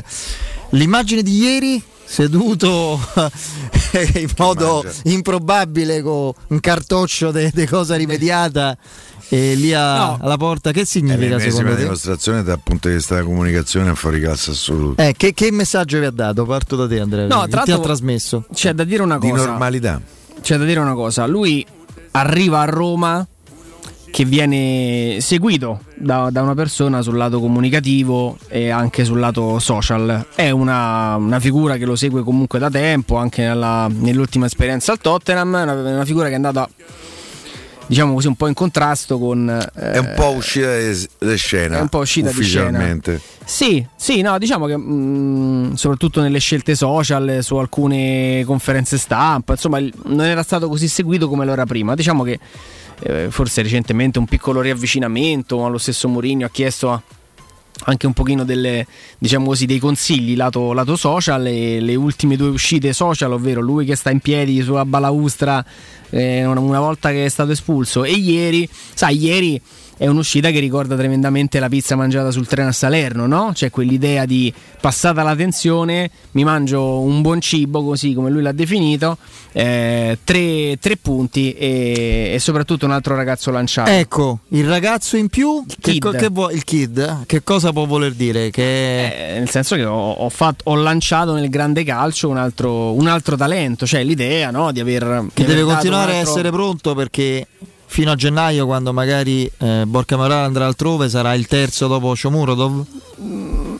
Potrebbe anche quella essere, sì, perché no, insomma. Tanto fare il terzo mi sembra che Felix lo possa fare egregiamente, continuando a lavorare e a giocare molto bene con la primavera. No, non mi sembra un centravanti lui. Boh. Ma lui però è un attaccante. È sì. Uno sì che può fare. No, tra l'altro di Felix, che insomma senza dubbio questo I love you mom in TV nel post gara, questa sua veramente educazione e rispetto, ha fatto una story molto molto carina, perché riprendendo il post di Mourinho, quindi repostando la story, caro Piero, sì. Che cosa ha scritto? Thank you sir, che è diverso da mister, grazie coach. Mister, il sir, no? Per quanto riguarda la lingua inglese, sì, è proprio un senso di grande rispetto, e anche lì, no? Sembra una sottigliezza, ma in realtà come era Alex Ferguson. Sì, dà proprio l'idea di quanto questo Nick ragazzo Jagger guardi con ammirazione José Mourinho e scrive, dice: ti renderò orgoglioso di me. Insomma, un ragazzo che è arrivato comunque veramente con la cultura del lavoro, è uno che ha paura quasi di deludere le persone, e ieri si è visto in campo invece la sensazione proprio di aver colto l'occasione, cioè di aver capito perfettamente che quel treno stava passando in quel momento. Ovviamente, ma io oggi gli direi: guarda che non hai fatto niente. Certo, nel anche perché no. Con primavera abbiamo casi recenti, guarda Riccardi che è tornato in primavera e non gioca, Sì. È tornato in primavera, una partita, ma perché non so con quanta... non è che non ha la voglia, non ci mette d'impegno, ma con quanta soddisfazione possa tornare da bocciato in quello che è in parcheggio. Per lui. Che lui stia vivendo anche un momento 22 anni quest'anno. C'è stato pure il tweet del Pescara: guarda che si rivede la partita del Pescara-Roma, insomma. Primavera? No, è una vicenda un po' limite, insomma, ragazzo fuori quota, che non parte per motivi di stipendio, no, ma detto. Ci sono, ecco, io per esempio adesso io ho il terrore di aprire i giornali di domani, uno in particolare ha la solita firma e di vedere le due paginate con il meccanico dove va lo zio di Felix, il pasticcere che ieri si ringa i cannoli di crema la mattina perché c'ha bisogno di l'amico di scuola che gli passava i compiti, perché Antonucci è il caso limite. Antonucci a Genova, per quella palla rimessa al centro chiudendo gli occhi che fa fare il gol a Dzeko, è una roba, io due, nemmeno tre forse ce ne furono le pagine così, il quartiere dove vive, questo che racconta quell'altro. Tre giorni dopo, sempre con la Samp recupero, fa una sciocchezza terribile che poi lancia la Sampdoria dopo una carrettata dei gol sbagliati dalla Roma, e la Sampdoria trova l'unica il cosa gol. È che, tra l'altro è un filone che è stato ampiamente cavalcato anche su Darboe. Sì. Insomma, non c'è sempre una favola da raccontare, secondo me, no?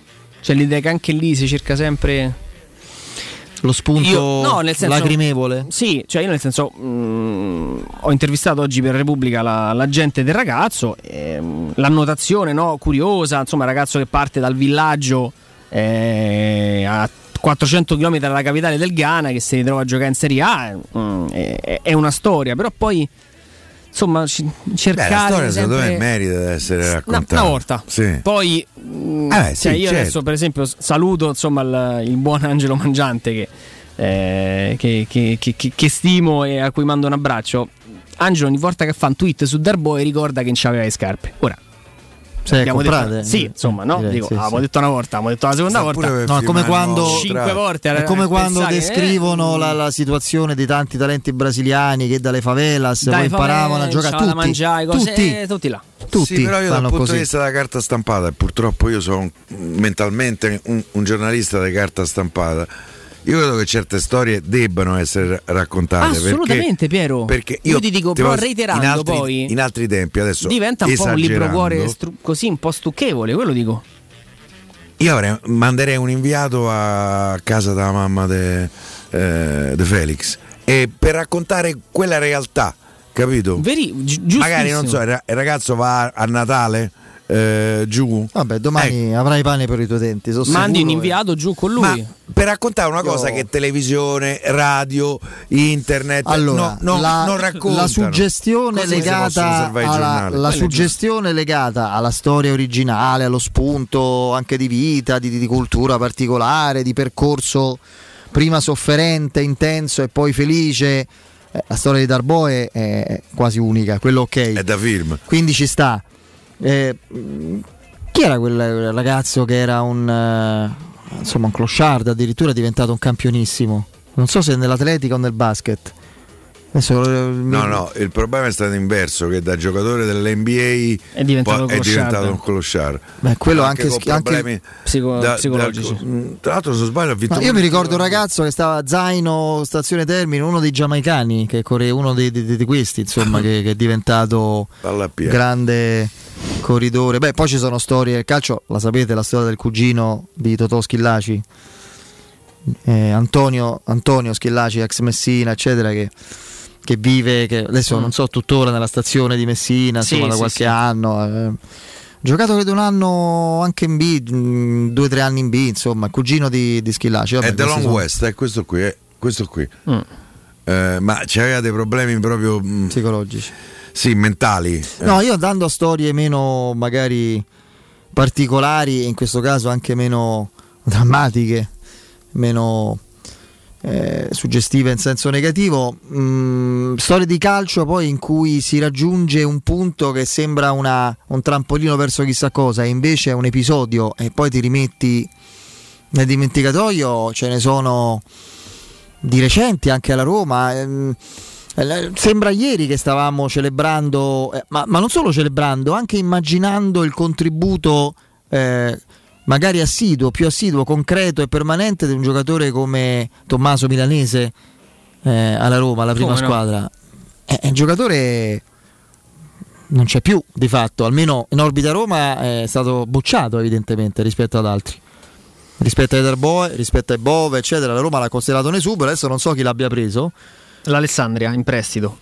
Non so Milanese, non so come stia giocando, però insomma, se sta giocando l'Alessandria non mi pare che credo ci sia stato però più un problema di natura contrattuale, perché non posso pensare che un ragazzo che fa gol in Europa League, che ha quel tipo d'approccio lì, poi sparisca dal nulla o che sia. Quindi secondo me c'è stato forse un po' di vedute differenti che hanno poi portato il ragazzo a valutare altre strade. È andato all'Alessandria, no, non so neanche io come stia andando. 6 presenze? Beh, insomma, sta giocando. Stagione è appena iniziata. Alessandria lui gioca, per quello che abbiamo visto con la Roma, lui gioca, quello dico. No. Ma Riccardi, torno a lui perché è un caso limite, una cosa. Sta giocando Zurino. Cioè, Riccardi 3 anni fa era un giocatore che voleva che c'erano le discussioni con le divisioni. Sì. Proprio, no? Quasi proprio con atti di ribellione, con fronti contrapposti, no, vediamo che c'è danno, no, non si cedono i gioielli, ipotechiamo il futuro, la Juve, ma era vero. Poi, non lo so, un giocatore sparito, non so cosa gli sia accaduto realmente. Qui stiamo rivedendo la storia di questo dell'Onte West. Ma è tuttora? Sì, credo di sì. Tra l'altro adesso nessuno lo ha recuperato, diciamo così. Sta provando il suo ex allenatore. No, questo è il proprietario dei Dallas Mavericks, uno degli uomini più ricchi d'America, un pazzo scatenato tra l'altro. presente sempre a tutte le partite, innamorato della sua squadra con cui ha vinto un titolo con Nowitzki, il tedesco Nowitzki stella, sta provando, sembra che l'abbia convinto a fare un percorso di recupero, e speriamo, perché insomma lui era un buon mancino.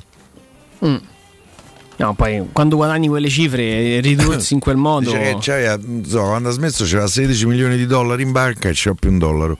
Una storia che potrebbe appartenermi. Perché tu hai 16 milioni? No, non però veramente. Se c'avessi mi mangerei tutti e 16. Ma perché? Ma perché io te seguirei, te giuro, io farei un reportage. Possiamo fare un programma televisivo, ci sarà qualcuno virtuali, vuoi vedere come li spendi? Guarda, una settimana con Piero Torri. Quanto tempo ti serve, Pier? Possono bastare anche poche settimane. Se vai al casino e cominci a te metti al tavolo del Shemen che Emiro, può essere che perdi facile.